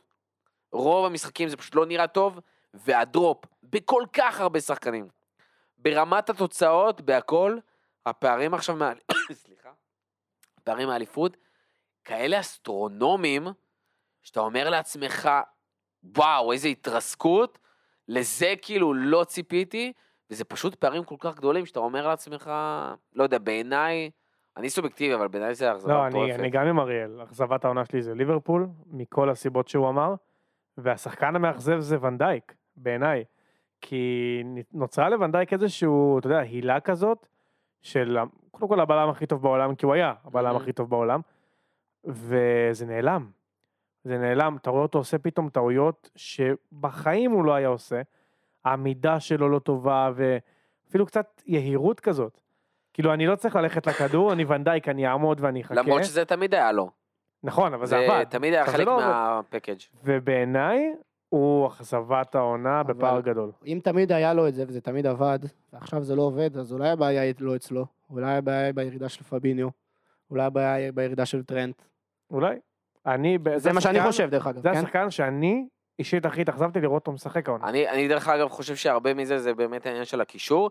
אני, אם אני צריך להסתכל על שחקן, אפרופו ליברפול, בעיניי כליגה, שחקן שהוא אכזבת העונה, סאלח. זה סאלח. כי לדוגמה, בתוך ליברפול, בעיניי דרך אגב, אכזבת העונה הכי גדולה זה טרנט. ביחס למה שציפיתי ממנו, לא רק ציפיתי ממנו אפילו שיישאר באותה רמה, ציפיתי ממנו שישתפר, שייקח מנהיגות, דווקא ברגעי, ברגעים קשים, ואתה רואה ממנו לא מנהיגות, לא הגנה, לא התקפה, אתה לא רואה כלום. אצל סאלח, ברמת הליגה, אני חושב שאין שחקן שציפו ממנו, ממנו איקס, ועשה כל כך הרבה פחות. הוא לא רק שהוא לא מביא מספיק מספרים, הוא פשוט לא נראה כמו סאלח. הוא לא מצליח לעצור כדורים כמו סאלח, הוא לא מצליח למסור כמו סאלח, הוא לא מצליח להבקיע כמו סאלח, ושלא לדבר על כאילו להיות, לעשות את זה לאורך זמן. אה, זה פשוט שחקן שהיה ב top top העולמי. שנה שעברה באיזשהו שלב על אליפות אפריקה, הוא היה בעיניי בפורמה הכי טובה בעולם.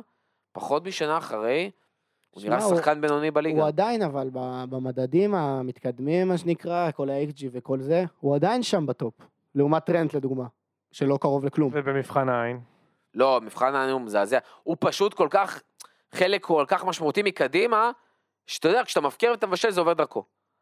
אבל זה לא, לא מרגיש לך כאילו הוא באמת כן, אבל אני אומר. סאלח עדיין הוא שם לא, הוא כבר. לא X factor, הוא פשוט לא X factor. העונה? שלי טרנט. כשחקן, טרנט. קיצר ליברפול. ליברפול. אבל כאילו, כקבוצת צ'לסי. פביניו, מאמן, כולם. מאמן אכזבת העונה, אני אזרוק ואני אגיד טוחל. אפרופו דיברנו קודם, בעיניי אז מה אתה גם, יכול להגיד את זה על שלושה, ארבעה משחקים? בעיניי, לא, זה שהוא בכלל נכנס לעונה הזאתי, וציפיתי, אפרופו ליברפול וטרנט, שיבוא וירים את הרמה שלו, והוא התרסקות טוטאלית. ופיטורים כל כך מוקדם, ג'רארד. מג'רארד לא ציפיתי לא כל כך הרבה אחי, בשביל שלושה להגיד... משחקים, אה, אתה יכול לשפוט. במאמן מאמן אכזבת העונה? הוא פוטר אחרי שלושה משחקים. כן, ביחס אה, לציפיות שלו בתחילת העונה. לא להיות בצ'לסי כבר בשלב כזה? זה לא, עוד פעם, אתה, איך אתה יכול, כאילו, אני לא יכול, אני לא מאשים אותו שהוא לא בצ'לסי, אני מאשים את בולי. בעיניי אמרתי לכם שוב, זה בכייה לדורות, אבל אני לא, אני לא יכול לבוא לבן אדם שפיטרו אותו ולבוא אליו בטענות, כן, קשה לבחור מאמן של אכזבת העונה בשלב מוקדם, כי מאמן זה- זה. עניין של תהליך. מבחינתי. ג'רארד יכול להיות, ג'רארד, כי אולי ב- בווילה ציפו איזה רכש הם. עשו בקיץ. קונטה? תשמע, מקום הרביעי אני לא יכול להגיד שהוא אכזבת העונה. הוא מאכזב ביחס לציפיות ממנו. יכול להיות שנגיד את זה. בקיץ. יכול להיות שבקיץ אני אגיד את זה. כן. מקום רביעי אני לא אומר את זה. אה, הפתעת העונה? הפתעת העונה זה גרני ג'קה, בעיניי. זה שחקן שהיה קבור כל כך, כל כך עמוק באדמה, שאמרו, למה הוא פה? תעיפו אותו לרומא, למוריניו, הוא לא תורם כלום, הוא רעיל, הוא וואטאבר. הוא חזר, לא רק שהוא חזר לרמה שהוא היה בה, שהייתה סבירה, הוא שדרג את עצמו, יש לו, אם אני לא טועה, שלושה שערים, שני בישולים, או הפוך, משהו כזה. הוא פשוט שחקן אחר בעיניי, הוא הפתעת העונה, הוא השחקן אולי הכי חשוב שלנו על המגרש, במיוחד מנטלית, ואין שמח ממני לראות מה שגרני ג'קה עושה העונה. דן? לי יש שני שמות אה, שאני מתלבט עליהם. הראשון זה אלמירון, שזה מטורף מה שהוא עושה. לגמרי. השינוי שהוא עשה מטורף, ויש לי שם אחד מפתיע, ואני חושב שאני הולך להפתיע אתכם מאוד עכשיו. הוא הפתעת העונה, הוא לא נתן, הוא לא נותן את עונת חיי, אה, משהו מטורף, או הבלם הכי טוב בליגה, אבל ביחס למה שחשבתי, הוא הפתעת העונה האישית שלי, וזה מרטינז, הבלם של יונתד הגמד שהגיע. אני ציפיתי שיחגגו עליו בליגה. אני ציפיתי שיחגגו עליו. נכון. הגיע בלם, מטר שבעים, אתה לא מבין כל כך מה, מה קורה שם, ובואנה, הוא, הוא אחלה שחקן. שילוב נכון עם ורן גם. הוא אחלה של נכון. שחקן, יש לו משחק רגל מדהים, לא פחות ממדהים, מדהים, מדהים, מדהים, זה גם למה הוא הגיע, במיוחד עם מגווייר. ואיכשהו, ה... כאילו הגופה שלו איכשהו לא בא כל כך לידי ביטוי. לא יודע איך... שומרים עליו שם טוב. הם מצליחים, כן, תנח עושה את זה, כנראה כן. הוא ידע מה הוא מביא. הוא עבד איתו והוא, והוא ידע מה הוא עושה. אני ציפיתי שזה יהיה כישלון כאילו מטורף, וזה ממש לא. זה ממש לא. בכללי, כל השחקני רכש של יונייטד ממש הפתעה חיובית, כולם, נכון. מאריקסון לקזימרו, שגם חשבתי שייפול, חוץ מאנטוני. וגם אנטוני שהוא גם, הוא נותן עונה טובה, אחי. הוא שיחק איזה חמישה משחקים. קסמירו מאז שנכנס, הוא פשוט מרגיש את זה, כאילו. איך הוא העלה אותם רמה. כן. דרך אגב, בעיניי אה, אלמירון חד משמעית, כאילו אם יש הגדרה להפתעה במילון, זה מה שאלמירון עושה העונה, כאילו. יש דברים שאתה יודע, אתה קצת יותר לפה, קצת יותר לשם, פה זה כאילו מ-0 ל-100. כן. לעשות שמונה שערים בשלב כזה של העונה, בניוקאסל, זה כאילו דברים שאתה לא מצפה, אתה לא מצפה מאלמירון לעשות את הדברים האלה, זה פשוט, הוא נכנס לאיזה זון מטורף, תשמע, הוא נותן גולים לא, לא מטורפים. נורמלי. רגע, אז, אז כולנו גם מסכימים שהפתעת העונה זה ניוקאסל? כקבוצה? אני לא חושב שניוקאסל כזאת הפתעה. כן. מקום שלישי. מקום שלישי לא ציפיתי. כן, אבל עוד פעם, אתה ראית גם מה הם עשו בחצי הקודם של העונה, ולא אז מי? יודע. גם הדרך שבה הם טובה. נראים, והתהליך והחוסר רכש, אם אתה יכול לקרוא לזה ככה. אתם יודעים מה, אני הפתעה אני אגיד. לכם מה הפתעת העונה בעיניי. פולאם הפתעת העונה בעיניי כקבוצה. ל- כי זה באמת קבוצה שציפיתי שתילחם על התחתית. אבל היא לא כזה רחוקה מהתחתית? אריאל, זה מאוד צפוף. מספיק שלושה משחקים לא טובים, הם נלחמים בתחתית. זה עוד, אולי אתה יכול להגיד לי את זה ביולי. שמע, הם אחרי שלושה משחקים בלי ניצחון, והם עדיין מספיק נקודות מעל התחתית, הם במקום התשיעי, וזה כאילו יש כל כך הרבה קבוצות מתחתיך, בעיניי, בחלק הזה של העונה, זה סופר סופר מרשים, עוד פעם, קבוצה שהייתי בטוח שתילחם, אה, שתילחם בתחתית, זה, לא יודע, זה בעיניי. אה, אני חייב לציין, דרך אגב, לא, לא כזה הפתעה, אבל זה כאילו, לוקחים את זה יותר מדי כאובייס בעיניי, אייבן טוני, עשרה שערים, נכון. ב-14 משחקים או 15, זה, זה שחקן שבדרך כלל מצפים ממנו לעשות 10-12 שערים בעונה. לא הגענו לחצי. חצי עונה, 16 משחקים, אנחנו עוד לא שם. הוא מפלצת. כמה אני- משחקים טובים. בברנדפורד, שקבוצה שהיא לא יציבה בכלל העונה, לא ברור מה קורה שם, והוא כבר עשרה שערים, זה פשוט אה, ואגב, אה, מרשים. אייבן טוני לצ'לסי. בינואר יכול להיות אה, פגיעה רצינית. זה משהו ש... זה- כי הוא לא רק חלוץ אותו. מטרה, הוא אין לא רק. סיכוי שישחררו אותו בינואר, כי אם הם משחררים אותו, הם כנראה ירדו ליגה. אבל אה, מספיק כסף הכל. מאניבול, זה. הקבוצה. אתה מבין שאם הם משחררים אותו, הם יורדים ליגה. תלוי לא את פחות. מי הם יביאו. לא הם יביאו. חלוץ אחר. לא פחות. תראה מה הם- מה הם אמרנו עשו את עם זה על כל. שחקן בברייטון שאי פעם עזב, ותמיד מחליפים אותם. תראה, תראה מה הם עשו עם אריקסן שנה שעברה. שחקן אחד נכון. שהגיע בינואר רכש חכם, נכון. אפילו לא שמו עליו כסף. אני חושב שהם יודעים לעשות את הדברים האלה, הם גם לא ימכרו אותו בכלום כסף. חלוץ, אני חושב, אנגלי, אה. בשיאו, אני חושב שהוא... נכנס לשיא. אני חושב שהוא לא יישאר שם בקיץ. כאילו, אני אני אפילו די בטוח אני בזה. מקווה שלא, בשביל אני אוהב אותו. אחת הגדולות תיקח אותו. אה, גם יכול להיות יונייטד, דרך אגב. שחסר להם חלוץ. ליונייטד זה יהיה ענק, לדעתי הם ילכו על אה, אוסימן מנפולי. אה, אבל... אני אה, אשמח להביא אותו. כשחקן סגל, את טוני, כי טוני מהספסל, דקה 70, שקבוצה שנייה עייפה, זה חלום. והם הוא- מאוד מתאים לכם. הוא כן. מפלצת. קבוצת העד מונדיאל, עונתנו עד המונדיאל. אני, גיא ודן שברנו את הראש בעצם על איזושהי קבוצה. על רובם אנחנו מסכימים, אנחנו תכף נעבור עליהם, חלקם בבלנק. אה, נציג את זה קודם כל בזה שאנחנו מסתכלים על זה בתור אה, מערך של 343. אחרי אה, הרבה ויכוחים על המערך. כן, ואחרי הרבה שמישהו מחיקות על הציע הלוח. 3-2-5. אה, נתחיל עם שוער, שיש שם טיפה טיפה דיון. אה, גיא, אני אומר לך בתור אה, אוהד ארסנל, פופ הוא השוער. הסיבה היא פשוטה, רמסדל הוא שוער מעולה לקבוצה שרוצה לשחק, מה שנקרא from the back. מהמם. פופ הוא שוער מעולה לכל קבוצה בליגה. כל קבוצה בליגה, לנבחרת, הוא ה shot stopping שלו, הוא חייב הוא לפתוח חריג, במונדיאל. ובעיניי הוא, הוא, הוא השוער. הוא ורמסדל גם הכי הרבה clean sheets, אם אתה רוצה ללכת לנתונים. אני די בטוח שיש לו הכי הרבה עצירות עם ראיה או משהו כזה. פופ, ניק פופ. דן? אני מסכים מסכים? לגמרי. אני חושב שהוא חייב לפתוח במונדיאל. חייב. גם לפני רמסדייל. אה, בעיניי הוא שוער פשוט מדהים. מדהים. ברמת ה top 10 עולמי. כזה. אני אתן את הקונטרה, אני חושב שדווקא אליסון, אה, זה שאין לו... לא נכון. הכי הרבה, לא נכון. מפתיע. אה, אין לו הכי הרבה clean sheets, למרות שהוא מאוד מאוד קרוב, באופן אה, מפתיע. אבל בעיניי זה היום השוער הכי טוב בעולם. ליברפול בלי אליסון העונה, אפרופו אכזבה ואיפה נמצאים ואיזה פרופורציות, לא נמצאת עכשיו במקום השישי. ליברפול בלי אליסון העונה, לפחות במקום העשירים לא מתחת. הצלות מדהימות. השחקן הכי יציב העונה, בעיניי זה גם העונה הכי טובה שלו בליברפול. כל שער שהוא ספג זה שער שלא היה לו סיכוי להציל, והוא הציל שערים מדהימים בדרך כזאת או אחרת. אה, באמת, בעיניי השוער הכי טוב בעולם היום. מה שהוא הולך לעשות בברזיל, הוא הולך להיות אקס פקטור מטורף שם.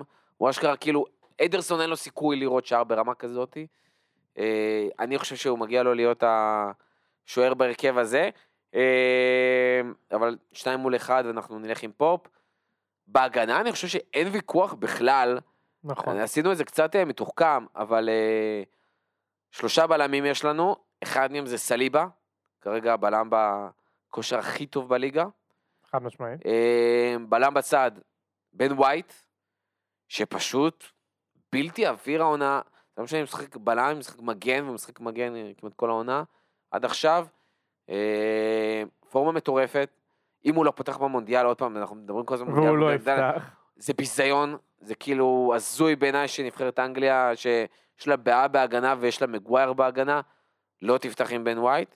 אה, והשלישי זה טריפייר, שהוא מגן, אבל אנחנו בכל זאת נפתח איתו בחוליית ההגנה הזאתי. אה, פשוט הפתעה מטורפת, איך הוא חזר לאנגליה מאתלטיקו, והוא מרגיש כאילו בשיאו, בגיל יחסית מתקדם, גם בהגנה, גם בהתקפה, מצבים הנייחים, הקרנות, הבעיטות החופשיות, כמות הבישולים, הם פשוט שלושתם עם אה, עונה לא, פנטסטית. אין מה להגיד, זה, זה השלושה. אני לא חושב שיש מישהו שמתקרב לסליבה, מתקרב לסליבה, מה שהוא עושה העונה כבלם, כזה cool, כזה מהיר, כזה חזק. בן ווייט לא עושה טעויות, נקודה. הוא לא עושה טעויות. טריפייר, שחקן העונה של ניוקאסל אולי, עם ברונו. לא חושב שיש דיון. מסכים. אין, אין מה לומר, אין מה דרך לומר. אגב, זה שלושה בלמים ועם טריפייר, כי אין שום מגן שמאלי בינינו שצריך להיות שם, התקפי. אבל גם הרכב התקפי, אנחנו עוברים לקישור שם, מתחיל להיות אה, קצת ויכוחים, אבל בואו נתחיל מה-obvious, אה, KDB וברונו, שנותנים אה, פתיחת עונה פשוט אה, מטורפת. אני לא חושב שיש מה להגיד על, על קווין דה בריינה, הקשר הכי טוב בעשור האחרון בליגה, קשר התקפי לפחות, חד משמעית. ומה שברונו עושה זה טירוף. קשרים שבכל זאת יכולו להיכנס, דן, דיברת על פרטי שהוא אני מבחינתי, בעיניך השחקן הכי טוב בארסנל. כנראה, כנראה שלא תסכימו איתי, מבחינתי פרדי חייב להיות שם, חייב. במקומי. גם במקום, גם במקום, במקום שניהם הוא, יכול, הוא צריך להיכנס. מבחינתי, אם אתה מוציא אותו מארסנל, הם לא מקום ראשון. אני, אני עד כדי כך חושב שזה, שזה נכון. הוא פשוט בעיניי בלה, אה, קשר אחורי מדהים, מדהים, מדהים. ה... היכולת הזאת לנהל את המשחק עם הגב למשחק, זה הדבר הכי נדיר היום בכדורגל. זה למה דקלן רייס שרוצים עליו 150 מיליון. כי אין, יש אולי 4-5 שחקנים בכל העולם שיודעים לעשות את הפעולה הזאת. את הדבר הזה של לנהל את המשחק עם הגב למשחק. הוא עושה את זה מדהים, יש לו גם כמה שערים.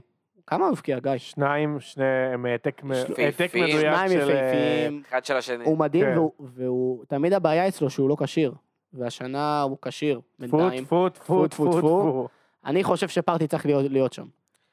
ומתחיל הוויכוח. אגף, אה, נתחיל עם אגף ימין, יש לנו שני שחקנים, בכושר מטורף שניהם, במיוחד התקפית, וזה אלמירון ומדיסון. אני הולך? על אה, מדיסון. הם- הפורמה של אמירון היא חודש וחצי, אה, בערך, אבל בקבוצה טובה. מדיסון משחק בקבוצה שהתחילה את העונה בצורה הכי מזעזעת שיש, הוא פשוט סוחב אותה. הוא הקשר שמעורב בהכי הרבה שערים בשנת 2022. אני חושב ש-27 זה המספר. אני לא חושב שהפורמה המטורפת של, של אלמירון, והיא מטורפת, אני לא חושב שהיא מתחרה עם האיכות של מדיסון, ומה שהוא מביא עבור לסטר. דן, שמע, זו שאלה. אלמירון או מדיסון. וואו. אם אתה עכשיו אקדח לרקה, מי אתה צריך לבחור לקבוצה שלך? אקדח לרקה מדיסון. אני איתכם. אבל אה, גם על מירון, תשמע, הוא ראוי. הוא יותר מראוי. הוא ראוי לאזכור מכובד. הוא מחליף, מחליף ראשון. יאללה, מחליף ראשון. מחליף ראשון. למרות. שיש לנו פה עוד כמה שחקנים שיכולים. אה, להיות, תכף אנחנו גם נגיע לעוד שני שחקנים שבצד השמאלי ואנחנו נצטרך לבחור אחד מהם. אני לגמרי מסכים עם, פו- עם אה, מדיסון, נטו בגלל באמת הקטע שכשאני צריך לבחור שחקנים לקבוצה שלי, ויש לי את מדיסון, במצב שלו, גם דרך אגב, חצי עונה שעברה, וכשהוא בכושר והוא רץ, הוא אחד השחקנים הכי טובים. הוא תמיד מעורב, אתה תמיד יכול לסמוך עליו גם על שערים, גם על בישולים. אתה רוצה שהוא ייקח חלק פעיל, אז אני לגמרי הולך על מדיסון. אה, צד שמאל, מרטינלי או פודן? אמרתי פודן, קשוח. אבל uh, עכשיו שאני חושב על זה אולי, פודן היה לו הרבה משחקים שהוא לא פתח.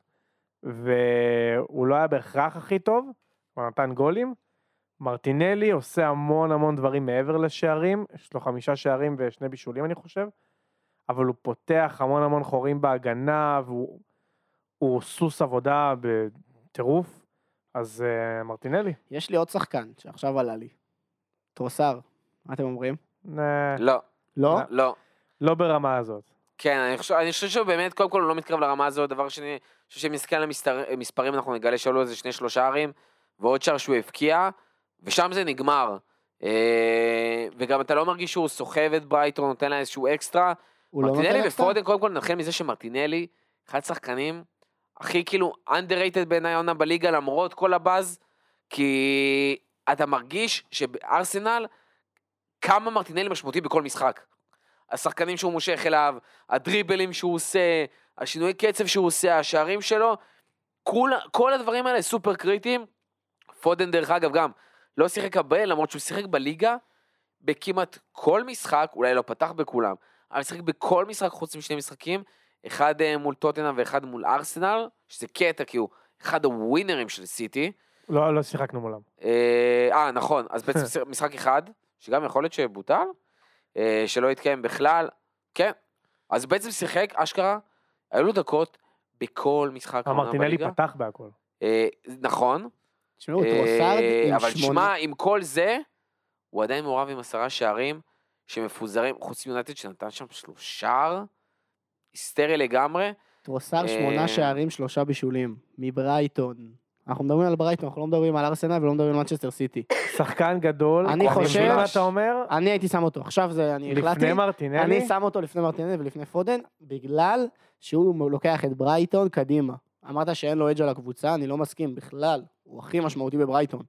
הוא שחקן מדהים, שאני גם, דרך אגב, אני לא מאמין שאני אומר את זה, אבל חייב לפתוח לפני עדן עזרד בבלגיה. אה, אהובי היקר, משכבר הימים, שאני כל כך כל כך מתגעגע. גם הוא אה, מתגעגע, אני חושב. אני, אני, אני שם אותו שם, אבל אה, שניים על אחד. נלך על מרטינלי. מרטינלי נראה לי. איטי. פודן ענק, באמת, נבלה זה ענק, כזה כישרוני, אבל זו עונה של מרטינלי. אה, מקדימה, נמשיך עוד פעם, שני שחקנים שהם פשוט בנקרים מקדימה. אחד זה אהלנד, שאמרנו, חייזר, מטורף, שחקן העונה, כנראה הקפטן של הנבחרת הזאתי. השני זה קיין, אני לא שם בנקר על קיין, כן? אני שם סלאש על ג'זוס. או, אני, אני אגיד לך מה הטענה שלי. קודם כל, קיין הוא החלוץ הכי גדול של העשור האחרון בליגה, טופ חמש בעולם, אה, אבל העונה, הוא משחק שבע בסולם קיין. אני לא מרגיש שהוא מתפוצץ, אני לא מרגיש אבל שהוא... השאלה איך הוא הוא לא ביחס קיין, לליגה. הוא לא קיין של שנה שעברה, הקבוצה שלו לא נראית טוב, אז ברור שיותר קשה לו. הוא נותן את המספרים, אבל הוא literally, הוא היחיד שיכול, רישרליסון עם אפס, סון פצוע, קולוסבסקי רק עכשיו חוזר, הוא היחיד ששם. אז המספרים שלו מכובדים, יפים, הוא שחקן מעולה. אני לא יודע אם הוא עושה את הדברים שז'זוס עושה, משפיע על הקבוצה כמו שז'זוס משפיע, משפיע, ויש פה גם פורמה של קבוצה. אז uh, אני שם אותו כסלאש כזה, או כחילוף ראשון, אבל אני נוטה לז'זוס. תשמע, ארי קיין, להגיד שהוא לא משפיע על הקבוצה כמו ג'זוז, זה בעיניי הזיה, אחי. להגיד דבר כזה. הקבוצה לא נראית טוב. זה שהוא משחק בטוטנאם ועושה את זה, בעיניי זה עוד יותר מאדיר אותו, לא מוריד אותו. הוא משחק באנטי כדורגל הכי גדול בליגה, והוא והוא 12 עדיין שם 12 בליגה. שערים, והוא משפיע. תקשיב, הוא נמצא בכל מקום, הוא גאון כדורגל, השחקן הזה ברמה לא הגיונית, הוא משחק ב... פתאום הוא קשר אחורי, הוא ממשיך, הוא מנהל את המשחק, הוא נותן מסירות של דה בריינה, ואז הולך וכובש כמו אהלן. בעיניי, ארי קיין שם הרבה לפני ג'זוס, עם כל הכבוד, זה אפילו לא קרוב כאילו בעיניי. אה, דרך אגב, 90 דקות, סיים כל משחק. והוא משחק גם צ'מפיונס. ושני משחקים בשבוע, לא, הוא בנקר מטורף, הוא בהרכב. חיה, אני לא אומר שלא. אני אומר הוא שהוא פחות טוב. משנה שעברה, אני לא חושב שהוא פחות טוב משנה שעברה. בעיניי, ש- וחסר לו איזשהו... שנה שעברה, אתה זוכר? אתם זוכרים בהתחלה איזה חלש הוא היה? כן, בסדר, נו- נונו היה המאמן, זה לא... גם בהדריה של קונטה, הוא רק לקראת סוף שנה פתאום כזה קצת חזר. סון, זה היה העונה של סון שנה שעברה. אני חושב שארי כן חייב להיות שם. אני אסכים איתך ואגיד שז'זוס יהיה מחליף אה, ראשון יאללה. בחלוצים. קיבלתי. טוב, אה, אז אמרנו אהלן, אמרנו קיין, והשחקן השלישי בהתקפה, שגם כנראה השני יהיה מחליף בנוסף לאלמירון וז'זוס, וזה מיטרוביץ' או טוני, שדיברנו על טוני, שזה מאוד מפתיע ושחקן נכס ומטורף מה שהוא מצליח לעשות. אה, ומיטרו פשוט כאילו נגד כל הציפיות, חלוץ מפחיד בפולם, וממש literally סוחב אותם על הגב, ביחד עם קצת עזרה מפררה. אני חושב שגם פה אני ודן לא נסכים, כי אני אומר טוני. תשמע, אני לא יודע אם זה לא נסכים כמו הקודם, זה מאוד 50-50. אני הולך פה על מיטרו רק בגלל שהוא שהם מקום תשע וברנדפורד אה, מקום עשר. אבל הוא גם. פציע. כאילו, הוא לא משחק- הוא לא שיחק כזה הרבה העונה. לא. הוא שיחק, הוא רק עכשיו היה לו את רק הפציעה עכשיו הזאת. נראה לי הוא הפסיד איזה ארבעה משחקים מפציעה. תשמע, אני חושב שפשוט זה מאוד 50-50. מיטרוביץ' הוא אחד החלוצי מטרה, כאילו חיית רחבה באמת מהטובים בליגה, אבל טוני הוא מעבר. נכון. טוני יורד אחורה, עושה הגנה, מסכים. מוסר, מבשל, בוא, הבעיטות החופשיות שלו זה משהו מטורף. יש לו אופי, אני חושב שהוא דרגה אחת מעל מיטרוביץ', ואני. מכניס אותו. וואלה, אני זורם איתך, אבל זה באמת- אבל זה באמת 50-50. הלכנו על טוני. אז ההרכב שבעצם. סיכמנו עליו. פופ, טריפייר, סליבה, בן ווייט, אה, מדיסון, ברונו, גימרייש, KDB, מרטינלי, אה, אהלנד, קיין וטוני. אז יש לנו פה בעצם... אחת, לא יצא כל כך הרבה שחקני שלוש, ארסנל וניוקאסל כמו נכון. שחשבנו מההתחלה. כמה? שלוש ארסנל בהרכב הפותח. איך דרך פעם... אגב, שתי הזוי, רק שני שחקני. סיטי, בלי ליברפול, בלי צ'לסי, בלי יונייטד, שחקן טוטנאם אחד, שכן, כאילו, כל פעם מחדש מצליח להיות, זה פשוט עונה אה, יצא משוגעת. לנו מגוון, סבבה. שחקן לסטר. אה, שחקן. ניוקאסל שנלחם איתו, אה, שחקן. ברנדפורד, רק טרוסר חסר לי עכשיו. מטורף. טרוסר, לא מתלבש, אבל. מכובד. אה, אנחנו כבר מסיימים, פרק ארוך, אבל סופר מעניין. כמה מילים אחרונות על אה, אנגליה במונדיאל הקרוב? כן, הם... יש לדעתי, סגל, אה, יצא נפלו. סגל. אה, מדיסון קודם כל קיבל את הזימון שלו. והפחיד אותנו רב. ממש במשחק. ממש הפחיד אותנו ממש עם הפציעה. הזאתי, למרות שהוא טוען שיהיה בסדר. אה, פיקפורד, אה, פופ ורמסדייל בשער, מקווים מאוד מאוד מאוד שפיקפורד לא יפתח. אה, בהגנה סטונס, טרנט, דייר, קודי, ווייט, לוק שו, קייל ווקר, מגווייר וטריפייר, רק מגן שמאלי אחד, חשוב להגיד. רק לוק שו. שגם זה לא בדיוק, אתה יודע, המגן השמאלי כן. שהיית רוצה. מאוד מעניין מה יהיה, אם טריפייר פתאום ישחק מגן שמאלי, אם פתאום סאקה איכשהו עוד פעם יהיה ווינגבק שמאלי. וואי, בבקשה שלו. אה, קשרים, קלווין פיליפס שכמעט לא שיחק העונה, היה שבור. אה, דקלן רייס, קונור גלאגר שהפתיע אותנו עם הזימון.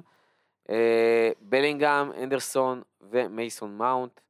ובהתקפה, הארי קיין, ראשפורד, ווילסון, קלום ווילסון שגם הפתעה מאוד מעניינת. נכון, ציפיתי לטוני. זימון מאוד מאוד חכם, למרות שגם הייתי, יכול להיות שהייתי מעדיף את טוני, אבל גם יש פה עוד שחקנים אחרים שהייתי מעיף במקום ומשאיר את קלום ווילסון.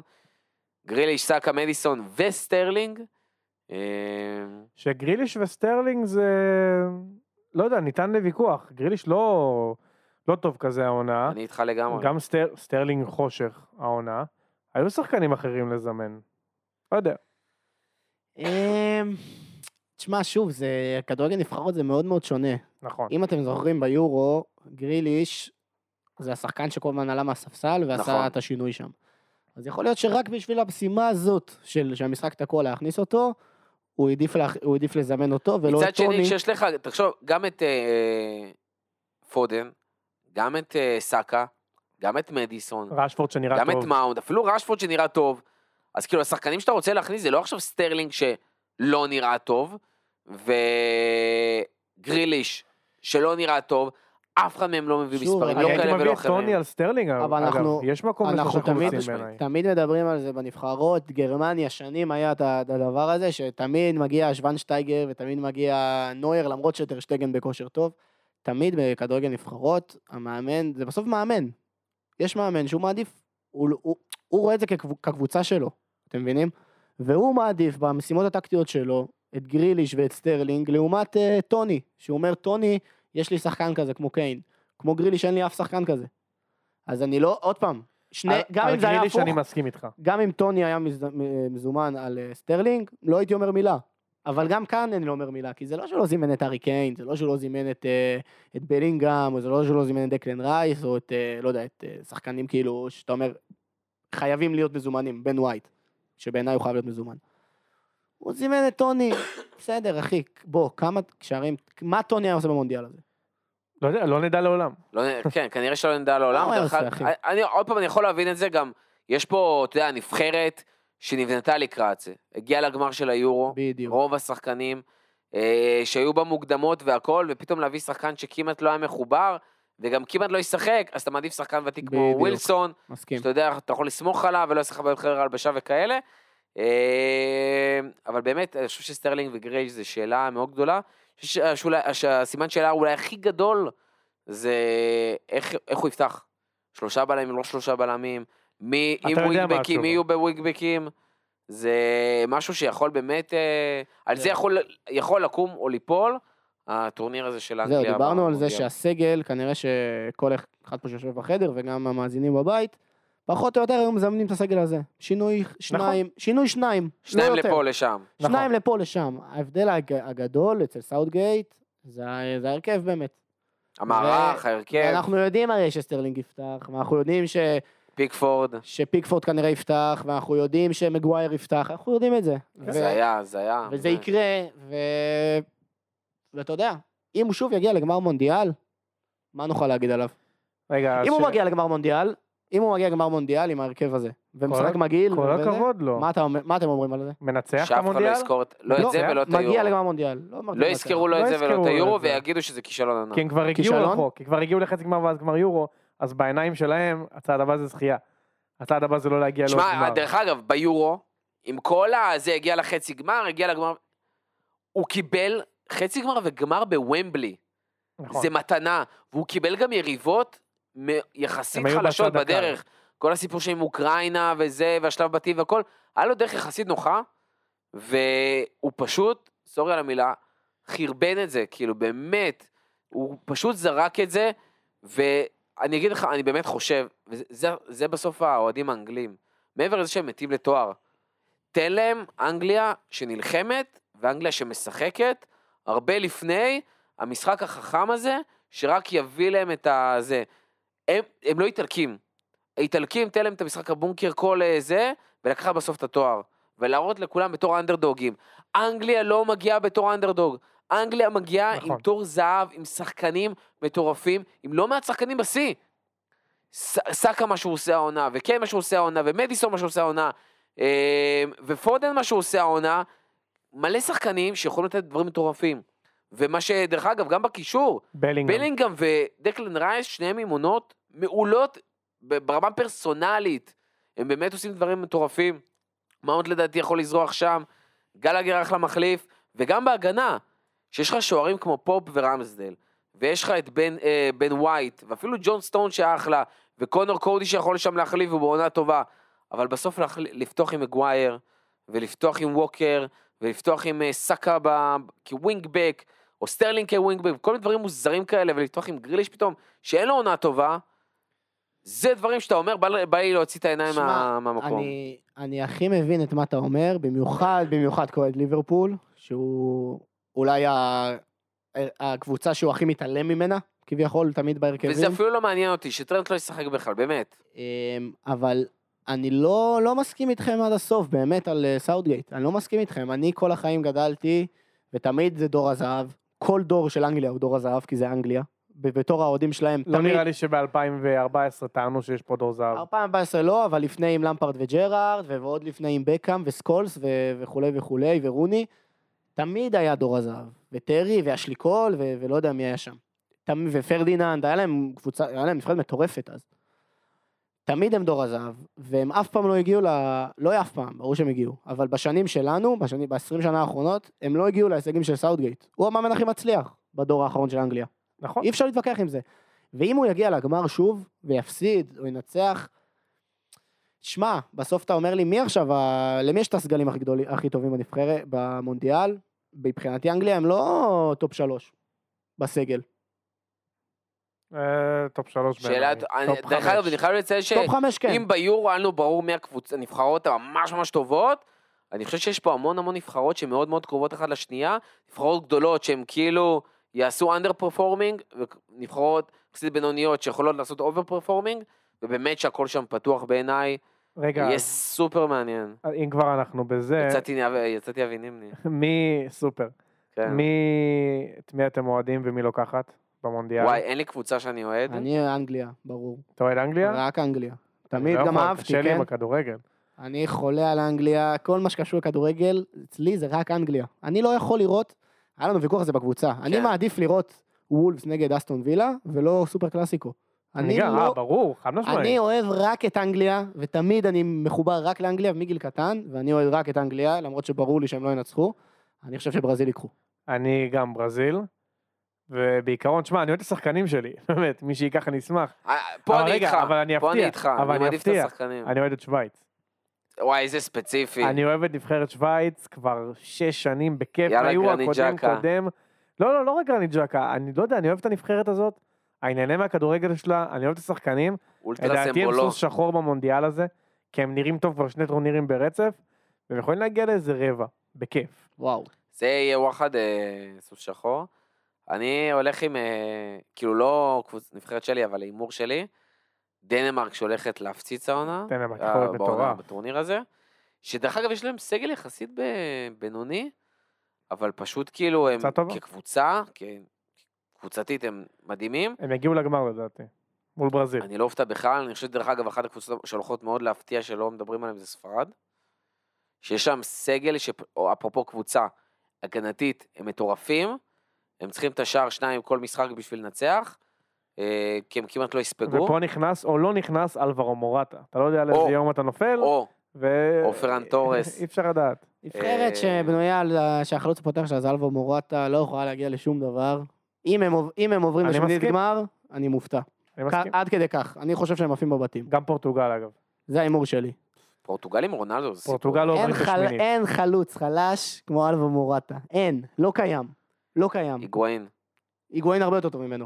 הרבה. בטח שהיגואין הרבה יותר. היגואין טוב. עשר רמות מעל אלבו מורטה. היה לי את שניהם בקבוצה. ולדעתי, אלבו מורטה זה, עזוב. אלברו מורטה. אכזבת העונה. אה, תודה רבה לכל מי שהיה איתנו עד הסוף, תודה רבה גיא, תודה רבה דן. היה כיף. מור חובד הפעם הבאה. אנחנו לא נהנה מהליגה הטובה בעולם, אבל תהנו מהמונדיאל.